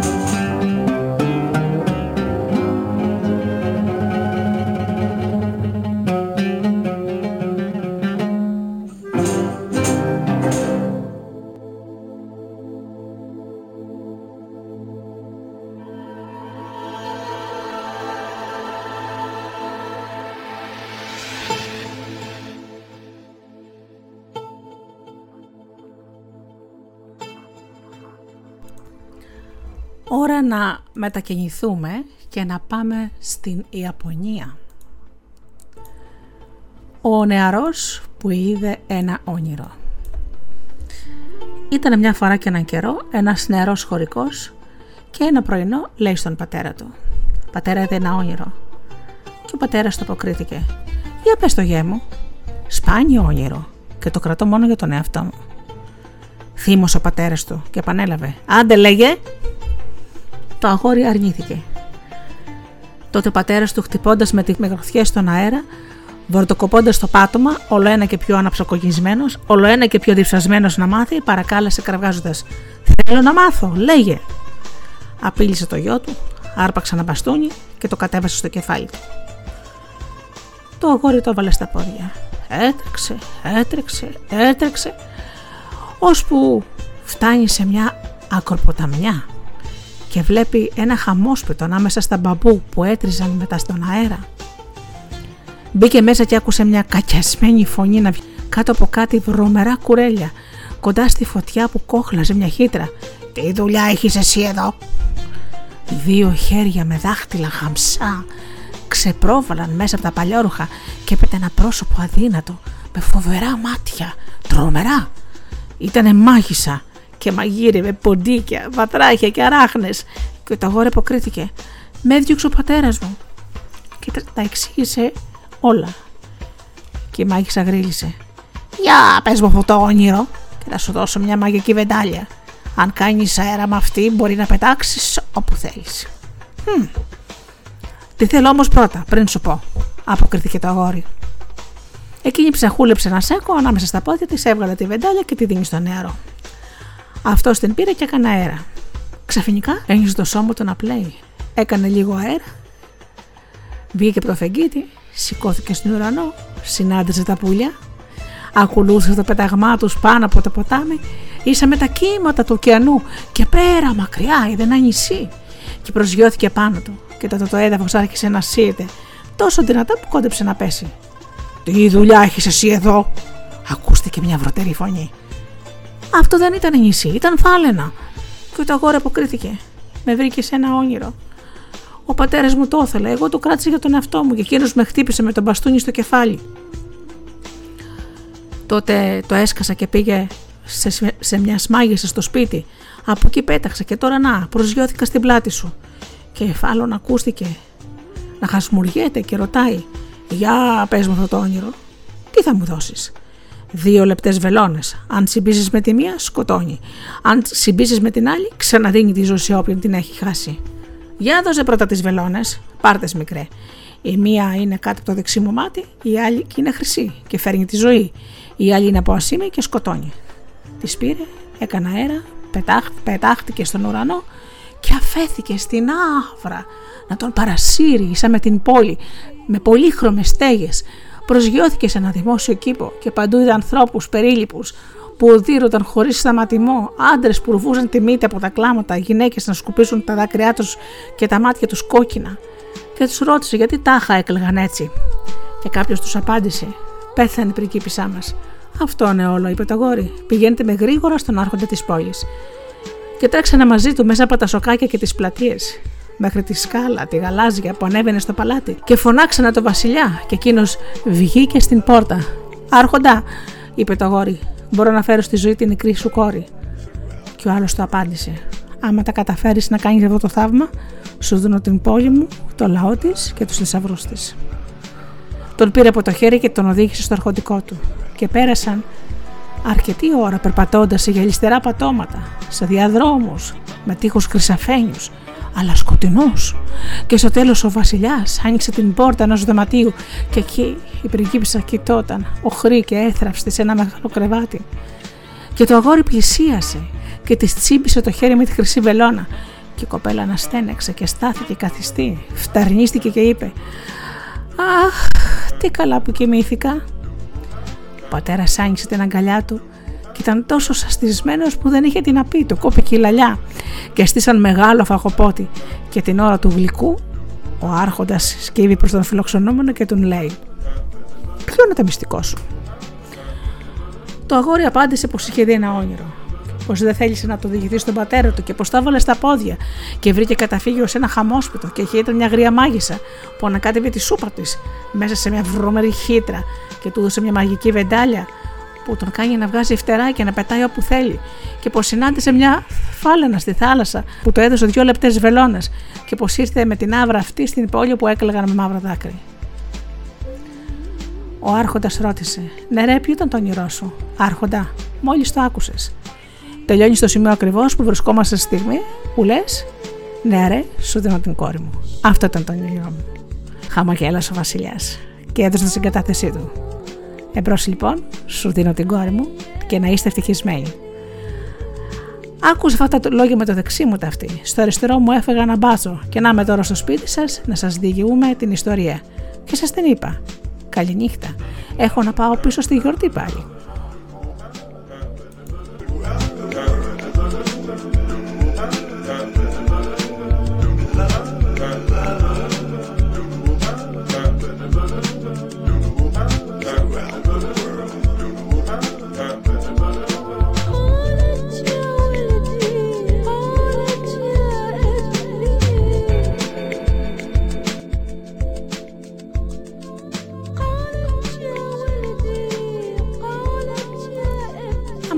Με πίσω λοιπόν, γύρισα από τη γιορτή. Και να σας πω άλλο παραμύθι, από την Ιαπωνία.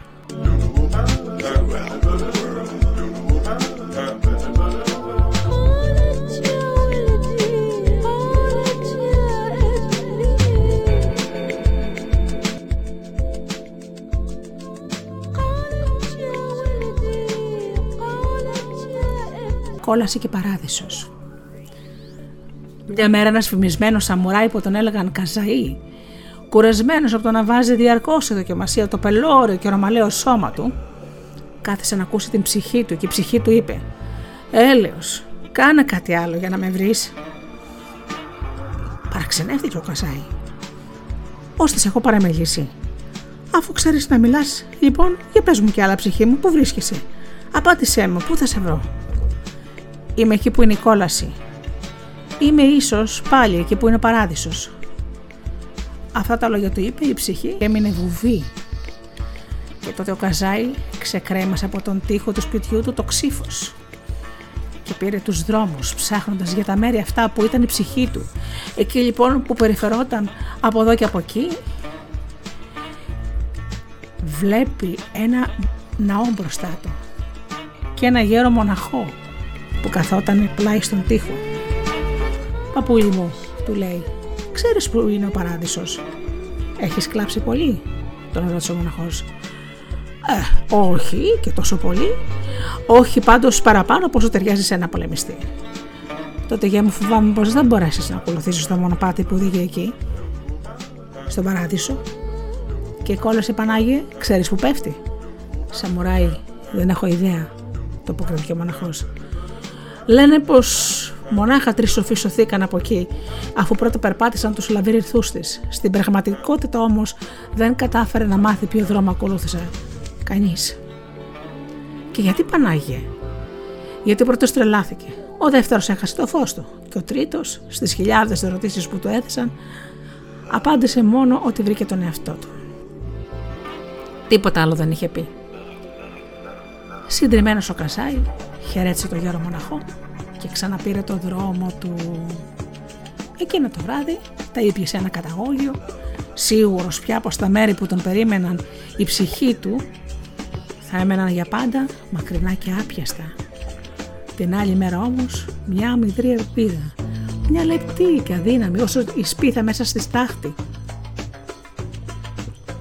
Τον έσπρωξε να ξαναπάρει τους δρόμους και πορεύτηκε σκεφτός ως την πόλη Ίζε, όπου υπάρχει μια αγορά Περιπλανήθηκε κάμποση ώρα ανάμεσα στους πάγκους με τα φρούτα και τα λαχανικά και μετά αγόρασε με μερικές δεκάρες ένα πιάτο ρύζι και κάθισε πλάι σε ένα δέντρο να γευματίσει με την ησυχία του. Εκεί λοιπόν που τον είχε μισοπάρει ο ύπνος, κάτω από το δροσερό ίσιο, είδε να περνάει ένας άνθρωπος. Και ο άνθρωπος αυτός είχε βρεθεί εκεί κυνηγώντας ληστές. Ήταν ερημίτης είχε φιλοξενήσει το σαμουράι που είχε χαθεί κάποτε και έπειτα του είχε δείξει τον δρόμο για την πόλη. Και Και από τότε είχαν περάσει 15, μπορεί και 20 χρόνια. Δεν είχε αλλάξει ούτε μια μικρή του τριχούλα. Ολόιδιος. Ούτε μια τόση δάρετη πάνω του. Το λέγαν Χακουίν. Τον γνώρισε αμέσως. Ο Καζάι πετάχτηκε πάνω και τον ακολούθησε μακριά μέχρι το σπιτάκι του στην άκρη του δάσους που σκραφάλωνε ψηλά ως την ομίχλη και έμενε για ώρα κρυμμένος πίσω από τα δέντρα του δάσους, δίχως να τολμάει να πλησιάσει την πόρτα του. Το σούρουπο πια πλησίασε στο κατόφλι και φώναξε. Δάσκαλε Χακουίν! Περίμενε για λίγος που φάνηκε ο ρημίτη κρατώντας ένα φανάρι. Τι με θες, παιδί μου, δεν με αναγνωρίζεις, είπε ο Καζάι. Πέρασε μέσα, του λέει ο γέροντας. Λίγο μετά είχαν πει μαζί ένα τσάι και λέει ο Σαμουράι. Δάσκαλε Χακουίν, ψάχνω να βρω τον δρόμο για τον παράδεισο. Ψάχνω και εκείνο που πάει στην κόλαση. Τι μου είπε η ψυχή μου, πως κατά εκείνα τα μέρη βρίσκεται. Σε παρακαλώ, βοήθησέ με. Δεν ξέρω πού να πάω. Ο ερημίτης στάθηκε για ώρα μέλητο και κοίταξε τον επισκέπτη. Ύστερα το, το πρόσωπό του πήρε απότομο μια έκφραση σαρκαστική, περιφρονητική, που ο Καζάη σηκώθηκε αναστατωμένος και τα μηνύκια του πήγαιναν να σπάσουν. Και σαν ποιος είσαι εσύ λοιπόν που με παρακαλάς, γρίλησε με κακή ο δάσκαλος Κακουίν. Ένας καραβανάς, ένας χοντάνθρωπο, αγρίκος, αλήτης. Και βέβαια σε γνωρίζω. Βρωμά σαν αγρίμη. 15 χρόνια πέρασαν από εκείνη τη μέρα που από επιοίκη, από, από τις ενοχές σε δέχτηκα στο φτωχικό μου, όμως ούτε την απέσια μυρωδιά σου ξέχασα, ούτε αυτό το ηλίθιο βλέμμα σου. Πώς θα μπορούσα άλλωστε, είσαι το πιο ανόητο, ό,τι πιο ανόητο μπορεί να υπάρξει στον κόσμο. Εσύ να ακολουθήσεις το δρόμο για τον ουρανό και την κόλαση; Hm, ορίστε μας, ώρα είναι, ας γελάσω. Καλύτερα να στείλω ένα σκύλο στην πόρτα του Θεού. Χλώμιασε ο Καζάη. Το μάτι του αγρίεψε, άστραψε, άρχισε να τρέμει. Κανείς, ποτέ κανείς δεν τόλμησε να τον προσβάλλει τόσο πολύ και ξάφνου ο θυμός ξεχύλισε από το σώμα του και άρπαξε το σπαθί του και το ύψωσε και καθώς ετοιμαζόταν να χτυπήσει είπε ο δάσκαλος Κακούιν «Εδώ άνοιγε ο δρόμος για την κόλαση». Χαμογελούσε ήρημος. Είχε ξαναγίνει απλός και γλυκός και ο Σαμουράι κατέβασε το χέρι του. Χαμογέλασε το πρόσωπό του φωτίστηκε και στο τέλος υποκλήθηκε με σεβασμό μπροστά στο γέρο ερημίτη. Και τότε άκουσε πάνω από το κεφάλι του «Παιδί μου, εδώ ανήκει πλέον ο δρόμος που θα πας στον παράδεισο». Έτσι ξεκίνησε το μακρύ ταξίδι του Καζάη για την αναζήτηση της ψυχής του.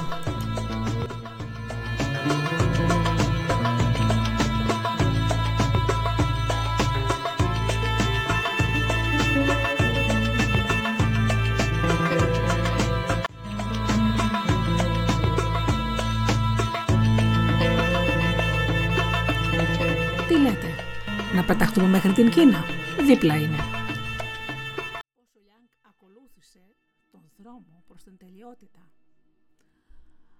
Όταν ο Γκάο ύστερα από μακρόχρονους πόλεμους κατοχύρωσε τη βασιλεία του στον αυτοκρατορικό θρόνο της Κίνας, διέταξε να γίνουν μεγάλες γιορτές. Δέχτηκε τότε την έκφραση καλής πίστης των υποτελών του, τη διαβεβαίωση της αγάπης του λαού του και τη μυθική αφιέρωση 10.000 λουλουδιών 10.000 μουσικών και 10.000 αρωμάτων, μαζεμένων όλων μαζί έτσι που του έφεραν τον πιο βαρύ και ασήκωτο πονοκέφαλο που είχε ποτέ στη ζωή του. Με τη λήξη αυτών των αξέχαστων εορταστικών εκδηλώσεων, κάλεσε στην αίθουσα του Συμβουλίου τους 9 υπουργούς του και τους 4 συμβουλούς του, προκειμένου ο καθένας τους να του κάνει αναφορά πάνω στην κατάσταση της αυτοκρατορίας. Όταν ήρθε η σειρά του, ο πρόεδρος Γιάνγκ ένας μικρός όμως, αδύνατος άντρας. Με κόκκινη φορεσία και χρυσή ζώνη, βγήκε από τη σειρά, προχώρησε προς τον άρχοντα και του είπε «Πολλά τα έτη σου μεγαλειότατε. Ο ταπεινός σου θεράπων εκτιμά πως η χώρα βρίσκεται σήμερα μάλλον σε ειρήνη. Η άνεμη είναι ευνοϊκή και οι βροχές κανονικές. Ο δε λαό σου εργάζεται δίχως να έχει μεγάλη έγνοια. Γι' αυτό κι εγώ, ανάξιος υπουργός καθώς είμαι, Ζητώ από τη μεγαλειότητά σου την άδεια να αποσυρθώ από τον κόσμο και να πάω να καλλιεργήσω στη μοναξιά της αλήθειας της ψυχής. Πώς, αποκρίθηκε ο αυτοκράτορας. Που τον λέγανε Γκάο. Θέλεις λοιπόν να με εγκαταλείψεις; Έτρεψε τα μάτια του, χάιδεψε το μουσο του και συνέχισε με βλέμμα σκοτεινό. Πώς βρίσκεις το αξίωμά σου πολυμέτριο; Όχι βέβαια, είπε ο Λιάνγκ, αντιθέτως. Το βρίσκω υπερβολικά ψηλό για μένα. Όσο περισσότερο ανεβαίνει κανείς, τόσο πιο ηλικιώδης και είναι και η πτώση. Φοβάμαι πω πέσω άρχοντά μου και πονέσω. Αυτή είναι η αλήθεια. Παλάβωσες, απάντησε ο αυτοκράτορας. Η περιουσία σου είναι τρεταχτή, η δόξη σου ζηλευτή. Θα τα άφηνες όλα πίσω σου τούτα για να πας να βάλει πάνω σου παλιόρουχα κάθε μέρα και να υποφέρεις από τη μήνα και το κρύο σε μια καλή μαυροκλαδιά. Αχ, Λιάνγκ, φίλε μου, σε όλα αυτά το μόνο που βλέπω είναι η αχαριστία απέναντι στη ζωή που έχει φανεί τόσο γενναιόδορη μαζί σου. Να παραστηρήσει τις εποχές δίχως επιθυμίες, δίχως έννοιες, με μια στέλια φαΐ και ένα κουρέλι για ρούχο. Ποιες τιμές άρχοντά μου αξίζουν όσο αυτές οι ελευθερίες; Υπουργέ, λέει ο Γκάο, λησμονείς τα καθήκοντά σου. Έχω ανάγκη από ισχυρούς άντρες προσιλωμένους στην υπηρεσία της αυτοκρατορίας. Άρχοντά μου τους έχεις. Η αυτοκρατορία σου δεν θα μείνει ανάπηρη με τη δική μου απουσία. Ε, να μην τα πολυλογούμε. Διαμαρτυρήθηκε ο Γκάο. Όμως δεν κατάφερε να αλλάξει γνώμη στο Γερολιάνκ. Εντάξει, πήγαινε σπίτι σου, του λέει. Μέτρα τα υπέρ και τα κατά και αύριο να μιλήσουμε πάλι για όλα αυτά. Και ο Λιάνκ έφυγε από το συμβούλιο. Το βράδυ σαν πρόβαλε το φεγγάρι πάνω από τις κερασιές που στόλιζαν το κατόφλι της κατοικίας του, τρεις μανδαρίνοι ήρθαν και χτύπησαν την πόρτα του και τους καλοδέχτηκε με καλοσύνη. Και οι άντρες αυτοί του είπαν: Υπουργέ, μας στέλνει αυτοκράτορας. Σε αγαπάει πάρα πολύ. Και επιμένει πας στη θυσία να σε κρατήσει. Θέλεις να τον κακοκαρδίσεις; Μείνε δίπλα του, να γίνεις ο ιδιαίτερός του, ο προσωπικός του σύμβουλος. Δεν μπορεί να μου προσφέρει αυτό που επιθυμώ πιο πολύ στον κόσμο, αποκρίθηκε ο γέροντας. Δηλαδή τι επιθυμείς, τη γαλήνη της ψυχής. Του σέρβει λοιπόν τσάι, ύστερα τους ξεπρόβδισε και πήγε στο δωμάτιο της γυναίκας του. Της μίλησε για την πρόθεσή του να αφήσει το πλούσιο σπίτι όπω ζούσαν αγαπημένοι και να φύγει μόνος του με σκοπό να αφιερωθεί στην καλλιέργεια της τελειότητας σε μια καλύβα στο βουνό. Και εκείνη το αποκρίθηκε. Δεν μπορείς να την καλλιεργήσεις εδώ. Το παλάτι τούτο και οι ανέσεις δεν βοηθάνε. Άντρα μου, σε ξέρω καλά. Ύστερα από λίγο θα ξανάρθεις. Σου αρέσει το καλό φαΐ, το ποτό, τα ωραία μεταξωτά, οι δημόσιες ομιλίες, οι περίπατοι με τους σοφούς και τους λόγιους. Δεν θα αντέξεις εσύ. Τόσες μέρες στο κρύο. σα ίσα. Όσο χρειάζεται να για να αρπάξει ένα κρύωμα. Δεν θα ξανάρθω. Θέλεις να αφήσεις εμένα, τα παιδιά μας, ανυπεράσπιστους και άπορους; Αχ, υπουργέ μου, πατέρας είσαι εσύ. Ή ένας δραπέτης, ένας ληστής; Γυναίκα, αν πέθαινα θα με κατηγορούσες για φυγά. Μα είσαι ζωντανός. Δεν είμαι πια του κόσμου τούτου. Το άλλο πρωί δίχως να αποχαιρετήσει κανέναν. Έφυγε νωρίς, δεν πήρε ούτε παπούτσια, μόνο μια λαξιά ρούχα. Ούτε καν ένα σάκο με τρόφιμα. Κοροφύλακα της αυτοκρατορίας τον έψαξαν ένα ολόκληρο χρόνο. Πουθενά, μάταια. Τότε ο αυτοκράτορας Γκάο, που δεν μπορούσε να συμβιβαστεί με την απώλεια του αγαπημένου του υπουργού, έβαλαν να κρεμάσουν μια ανακοίνωση στην πόρτα του παλατιού του και πάνω ήταν γραμμένο με κόκκινα γράμματα πως η παραμικρή πληροφορία σχετικά με την εξαφάνιση του Γερολιάνγκ θα ανταμοιβόταν με ένα σακί χρυσάφι και μια θέση μανταρίνου. Μια μέρα ένας ξυλοκόπο πέρασε μέσα από το πλήθος στην πλατεία, έσκησε την ανακοίνωση και μπήκε στην αυτοκρατορική κατοικία. Μεγαλειότατε, λέει. Ο Υπουργός Λιάνκ βρίσκεται στο βουνό των, των άσπρων σύννεφων. Είναι καλά στην υγεία του και πολύ αδύνατος και καλλιεργεί με πάθος μπροστά στην καλύβα του ένα κήπο ασύλληπτα μικρών διαστάσεων. Κατά τη γνώμη μου είναι πολύ ευτυχισμένος. Αυτά τα λόγια χαροποίησαν ιδιαίτερα τον αυτοκράτορα και διέταξε αμέσως να ετοιμάσουν την άμαξά του και κίνησε για το βουνό που ζούσε ο ερημίτης. Και ύστερα από τρεις μέρες ταξίδι, καθώς καρφάλωνε στην πλαγιά, εντόπισε επιτέλους τον αγαπημένο του Λιάνγκ στην άκρη του δρόμου. Ολόγερά του φτεροκοπούσαν πουλιά και πλάι του βοσκούσαν ελάφι και ο αυτοκράτορας κατέβηκε από την άμαξα και πλησίασε ανοίγοντας την αγκαλιά του.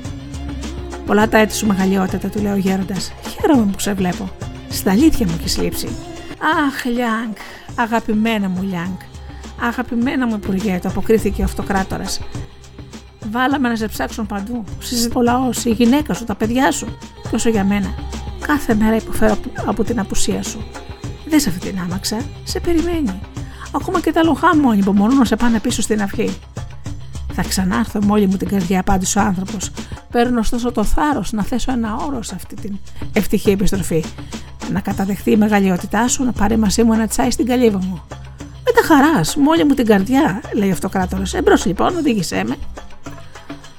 Μέσα από τα βράχια και τις κορυφές, σκεπασμένες με ομίχλη, σκαρφάλωσαν κάπως, κάμποσο στην πλαγιά, ώσπου έφτασαν σε ένα χήμαρο που έπεφτε ορμητικά σε ένα βαθύ φαράγγι και μια γέφυρα ένωνε τις δύο όχθες και η γέφυρα αυτή ήταν καμωμένη από ένα κορμό δέντρου, σάπιο και υγρό από πιτσίλες.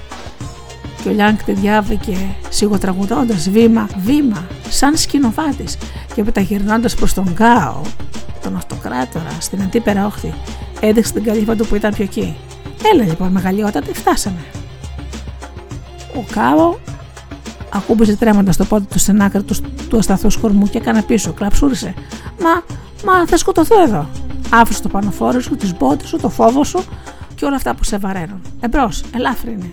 Ναι, αλλά αγαπώ και τη ζωή μου. Να τη ρισκάρεις με χαλιότητε. Λιάνγκ, δεν μπορώ. Δεν μπορώ. Δες με, ζυγίζω, καμπόσο. Είμαι ο χουλός. Θα καταρρεύσει η γέφυρα.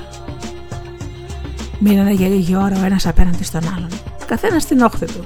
Και τέλος ο Λιάνκ είπε: Γύρνα λοιπόν στον κόσμο σου και άφησε με μένα στον δικό μου. Χίλιες χαρές θα σας συντροφεύουν, αλλά θα πιω μόνος μου το τσάι μου. Έστριψε και γύρισε στην καλύβα του.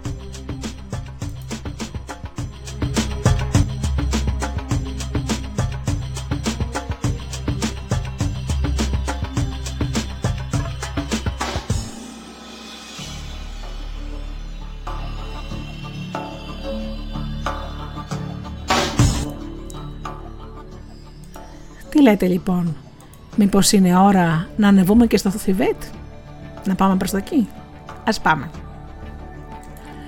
Don Γκάν Μια φορά και έναν καιρό ήταν ένας βασιλιάς και μια βασίλισσα. Ύστερα από πέντε χρόνια συζυγική ζωή δεν είχαν αποκτήσει παιδιά. Πήγανε λοιπόν στο ιερό ποτάμι, κάτω από το τείχη της πόλης και λούστηκαν στα νερά του. Η Βασίλισσα ξάπλωσε στην επιφάνεια του νερού και προσευχήθηκε. Το ίδιο έκανε και ο Βασιλιάς.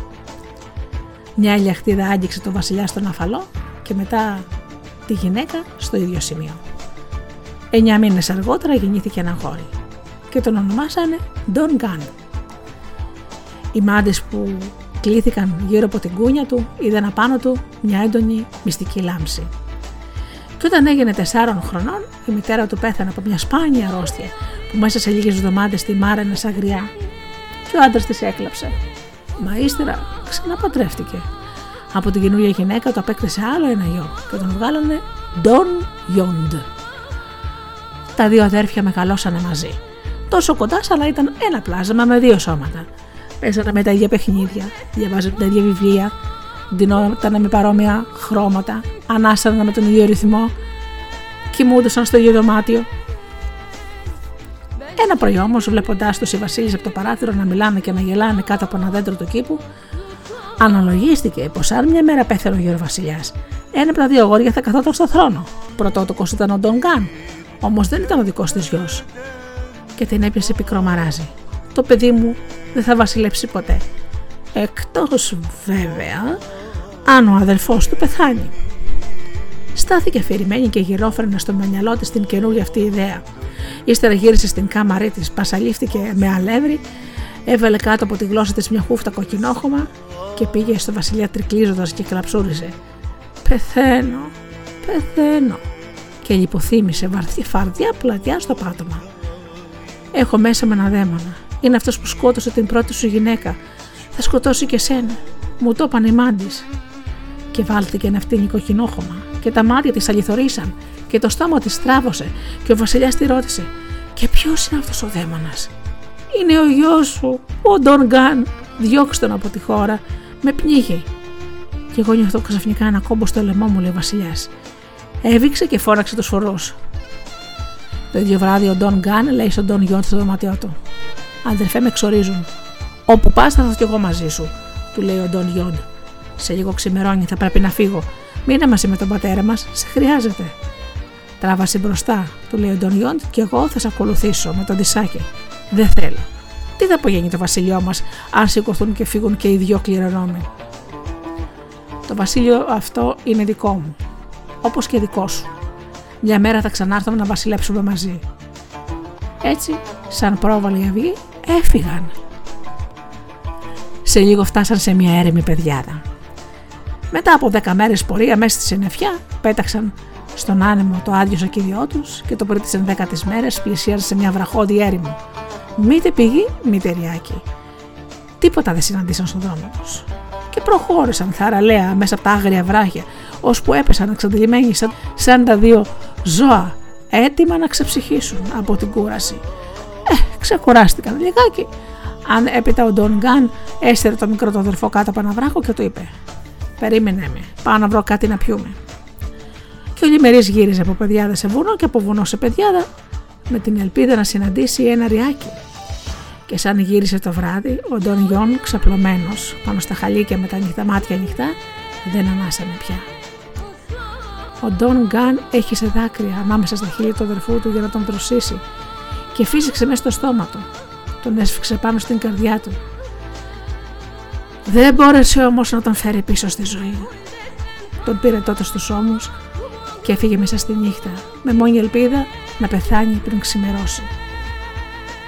Τέσσερις ράχες διάβηκε και το πρωί διέκρινε ανάμεσα στα δέντρα μια σπηλιά όπου έτρεχε ένας χήμαρο και στην όχθη του χήμαρου ήταν μια κόκκινη τριανταφυλιά και στη ρίζα αυτής της τριανταφυλιά έφτιαξε ένα τάφο από λιθάρια και χαλίκια και εκεί έθαψε τον αγαπημένο του αδερφό, τον Ντόν Γιόντ.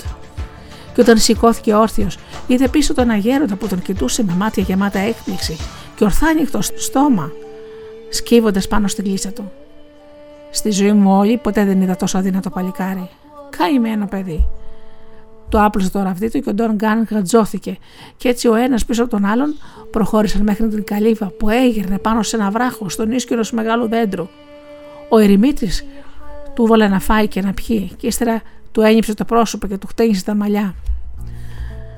Ποια κακιά μοίρα σε έφερες σε αυτό το βουνό; Και ο Ντόν Γκάν διηγήθηκε τα βάσανά του, την περιπλάνηση και το θάνατο του αγαπημένου του αδελφού Αύριο θα πάμε να βρούμε το σώμα του μικρού σου αδερφού, το αποκρίθηκε ο ερημίτης. Θα προσευχηθώ για την ανάπαυσή του.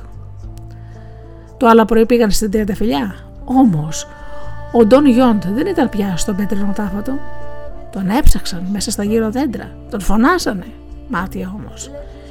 Γύρισαν πίσω τότε στην καλύβα του και ο Ντόν Γκάν αποφάσισε να μην αφήσει πια ποτέ εκείνο τον τόπο, με την ελπίδα πως θα βρίσκε μια μέρα τα ίχνη του αδελφού του και έζησε εκεί ένα χρόνο μαζεύοντας κλαδιά στο δάσος, φρούτα και ρίζες για το βραδινό φαγητό και ξερόχορτα για το στρώμα του ερημίτη. Πέρα όμως από το βουνό, στην όχθη μιας λίμνης βρισκόταν μια πλούσια πολιτεία. Μέσα σε αυτή τη λίμνη ζούσε ένας μοναχικός δράκος και λέγανε πως ήταν ο άρχοντας των βροχών του τόπου. Και κάθε χρόνο του θυσίαζαν ένα παλικάρι για να ευχαριστηθεί και να ποτίζει τα χωράφια τους με καρπερές βροχές και καθώς πλησίαζε η μέρα της θυσίας, οι άνθρωποι της πολιτείας συνάντησαν τον Ντόν Γκάν μέσα σε ένα ξέφωτο που μάζευε μούρα. Τους φάνηκε ό,τι πρέπει για να θρέψει τον άρχοντα της λίμνης. Τον έδεσαν λοιπόν χειροπόδερα και σέρνοντάς τον, τον πήρανε τρέχοντας στην πράσινη πλαγιά και τον οδήγησαν στο βασιλιά της πολιτείας τους. Ο βασιλιάς τον χαιρέτησε και τον κοίταξε εξεταστικά κούνησε ικανοποιημένο στο κεφάλι του και δείχνοντάς το στους υπηρέτες και στους υπουργούς, είπε: Δείτε του τα μάτια, μοιάζουν θαρεί με δυο κόκκους ήλιου, και το πρόσωπό του δεν είναι σαν ουράνιου πλάσματος. Εγώ ο ίδιος θα τον συνοδεύσω μαζί με την κόρη μου στην όχθη της λίμνης. Είναι βέβαιο ότι ο θάνατός του θα αξίζει για μας χίλια ζεστά ψιλοβρόχια και χίλιες πολύτιμες δροσούλες. Την επόμενη το χάραμα τον οδήγησαν στο πράβλιο του παλάτιου η κόρη του Βασιλιά κατέβηκε από ψηλά τις σκάλες και στάθηκε μπροστά του. Πώς σε λένε, παλικάρι μου, τον ρώτησε. Ντόν Γκάν. Κάθεσε ώρα και παρατηρούσε το πρόσωπό του. Έπειτα έσκυψε το κεφάλι και ένα δάκρυ κλείσε στο μαγουλό της. Ο Ντόν Γκάν πήρε το χέρι της και την οδήγησε στο δρόμο για τη λίμνη. Και πίσω του σου βάδιζαν ο βασιλιάς, οι υπουργοί και χίλιοι καβαλάριδες, χίλιοι μουσικοί και το θορυβόδες πλήθος με ανθοστόλιστες άμαξες. Ανέβασαν τον πρίγκεπα που επρόκειτο να θυσιαστεί σε μια κόκκινη βάρκα. Δύο κοπηλάτες τον οδήγησαν ως τη μέση της λίμνης. Και καθώς στεκόταν όρθιο στην πλώρη, έτοιμος να αφήσει το σώμα του να πέσει στο διάφανο νερό, ένα πλάσμα ρευστό, τρομερό, μαγικό, αναδύθηκε μέσα από τα βάθη. Τα μάτια του ήταν μάτια ανθρώπου και έλαβαν στον πρωινό ήλιο πιο πολύ από τα χρυσαφένια και σμαραγδένια λέπια που κάλυπταν το μέτωπό του και τη ράχη του. Στην όχθη ακούω μονάχα ευθύμα τραγούδια και χαροπά, είπε το πέρας με βροντερή φωνή. Ποιος είσαι εσύ που κανένας δεν σε κλαίει; Είμαι ο Τον Γκάν, ο περιπλανόμενος πρίγκιπας. Είχα πατέρα, έναν ερημίτη. Είχε βυθιστεί στη θλίψη. Είχα έναν αδελφό που τον έχασα. Αν η ζωή μου μπορεί να φανεί χρήσιμη στους ανθρώπους αυτού του τόπου, την προσφέρω ευχαρίστως. Όμορφος που είσαι γέ του φωτός και θάρρος που το έχεις, αποκρίθηκε ο δράκος. Η καλοσύνη σου με έκανα να αποκτήσω καρδιά. Το νιώθω μέσα μου. Γύρινα λοιπόν στη στεριά και πες σε όλους πως στο εξής δεν θέλω πια ανθρωποθυσίες. Και έγειρε το κεφάλι του με σεβασμό και βούτυξε πάλι στα αναταραχμένα νερά. Η κόρη του Βασιλιά ήταν η πρώτη που τον αποδέχτηκε, τον Τον Γκάν στην όχθη. Του πιάσα τα χέρια κλαίγοντας από ευτυχία και ο Βασιλιάς του είπε: Παλικάρι, τι λες, θέλεις την κόρη μου για γυναίκα σου; Χαρά θα ήταν για μένα να γιορτάσω τους γάμους της με έναν ήρωα σαν και σένα. Και ο Τον Γκάν το αποκρίθηκε. Άρχοντά μου, το μόνο που ποθώ είναι να ψάξω να βρω τον αδερφό μου ξανά, όπου και αν βρίσκεται. Τότε να πάρεις χίλιους άντρες και να οργώσετε το βουνό. Ο Ντόν Γκάν επέστρεψε στο δάσος μαζί με τη στρατιά. Βρήκε τον ερεμίτη πατέρα του στο κατόφλι της καλύβας. Κάθονταν και έκλειγε με τα βλέφαρα κολλημένα από το αλάτι των δακρύων και έσκυψε το κεφάλι. Αχ, γέ μου, δεν ήλπιζα ότι θα σε ξαναδώ. Αγαπημένο μου γέ, μου δίνεις ξανά ζωή. Και ο νεαρός πρίγκιπας και οι άντρες του σκορπίστηκαν σε χερσότοπους και δάση. Και εκεί που υπήρχαν μόνο χάνοι, έφτασαν χωριά. Τα χτίσανε και εκεί που υπήρχαν βράχια έφεραν νερό και εκεί που υπήρχε μόνο δάσος φτιάξαν λιβάδια και εκεί που ήταν τριανταφυλιά και έρεμος τάφος άνοιγε ένα μοναστήρι. Σύντομα οι ψωλμοί των μοναχών αντιχούσαν μέσα στις φιλοσιές. Κάποιο πρωί ένας δόκιμος ήρθε στην πόρτα του ερημίτη όπου κατοικούσε ο Ντόν Γκάν μόνος μαζί με το γέροντά του και λαχανιασμένος του είπα του είπε «Αντάμωσα έναν περίεργο άνθρωπο, τριχωτό και γυμνό, ψηλά από τις ομίχλες». Ο Ντάν Γκάν έτριξε εκεί με τον μοναχό. Είδαν τον άνθρωπο και έμοιαζε σαν τρελός. Πηδούσε χωρίς σταματημό πάνω από τα βράχια. Πλησίασε τον πρίγκιπα και αποκρίθηκε. Μεγάλο μου αδελφέ, είπε γελώντας, επιτέλους μου φέρνεις κάτι να πιω. Και ο Ντόν Γκάν πήρε τον Ντόν Γιόντ στην αγκαλιά του.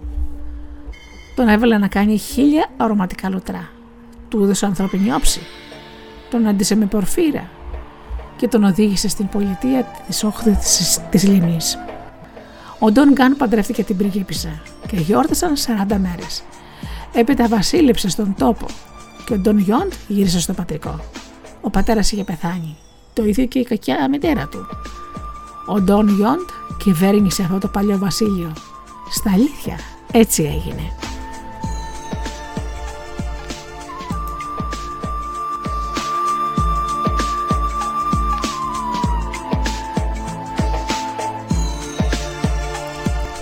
Ας πάρουμε τώρα το δρόμο για την Ινδία. Το δέντρο. Ήταν κάποτε σε έναν άγωνο τόπο ένα θαυμάσιο δέντρο. Στην παιδιά δεν έβλεπες τίποτα άλλο παρά μόνο αυτό που απλωνόταν με μεγάλο πρέπει ανάμεσα στα δύνατα στάρια, το απέραντο γαλάζιο ουρανό. Κανείς δεν γνώριζε την ηλικία του δέντρου. Λέγανε πως ήταν τόσο παλιά όσο και η γη. Οι γυναίκες στήρε ερχόταν να το εκετεύσουν για να τις κάνει καρπερές. Άντρες γύρευαν στα κρυφά απαντήσεις σε ανήπερα ερωτήματα και οι λύκοι του μιλούσαν τις νύχτες δίχως φεγγάρι. Όμως κανείς ποτέ δεν δοκίμασε τα φρούτα του. Αυτά λοιπόν τα φρούτα ήταν υπέροχα γυαλιστερά χρυσαφένια πάνω στα μεγάλα κλαδιά που έμοιαζαν με χέρια ανοιχτά, σαν να καλούσαν τα χέρια και τα στόματα των ανοίξτερων παιδιών. Μόνο αυτά τολμούσαν να τα επιθυμούν. Τους μάθαιναν τότε την περίεργη και πανάρχη αλήθεια. Τα μεσά από τα φρούτα ήταν δηλητηριασμένα. Έλα όμως που όλα τους καλά ή κακά φαίνονταν τα ίδια, από τα δυο κλαδιά που άνοιγαν πάνω από τον πελαίωρο κορμό, το ένα κουβαλούσε το θάνατο και το άλλο τη ζωή. Δεν ήξεραν όμως ποιο έθρεφε και ποιο σκότωνε. Έτσι λοιπόν τα κοίταγαν χωρίς να τα αγγίξουν. Ήρθε κάποτε ένα ζεστό καλοκαίρι, πολύ ζεστό καλοκαίρι. Έπειτα ένα ξερό φθινόπωρο και μετά ένας παγωμένος χειμώνας. Χιόνι και άνεμος πήρανε τους αχυρώνες και τις στέγες των μαντριών. Η ανοιξιάτικη παγωνιά έκαψε το σπόρο και η πείνα κυρίευσε την πόλη. Και μετά ξαπλώθηκε σε όλη τη χώρα. Στην πεδιάδα μόνο το δέντρο έμεινε τάραγο. Κανένα από τα φρούτα του δεν είχε σαπίσει. Παρά τα κρύα είχαν μείνει άφθονα, είχαν γίνει περισσότερα όσο του ουρανού τα αστέρια. Οι άνθρωποι, βλέποντας αυτό το γυριό και μοναχικό δέντρο να έχει σωθεί από τη θύελα, το πλησίασαν διστακτικά και φοβισμένοι. Ρωτήσανε το φίλωμά του και απόκριση δεν πήραν. Σκέφτηκαν τότε πως θα έπρεπε να διαλέξουν ανάμεσα στο κίνδυνο να πτάνουν και να ζήσουν. Και έτσι δοκίμασαν τα χρυσαφένια θαύματα που έλαμπαν ανάμεσα στα φύλλα με τη βεβαιότητα να πεθάνουν από την πείνα. Έτσι λοιπόν, έτσι κι αλλιώς ήταν χαμένοι.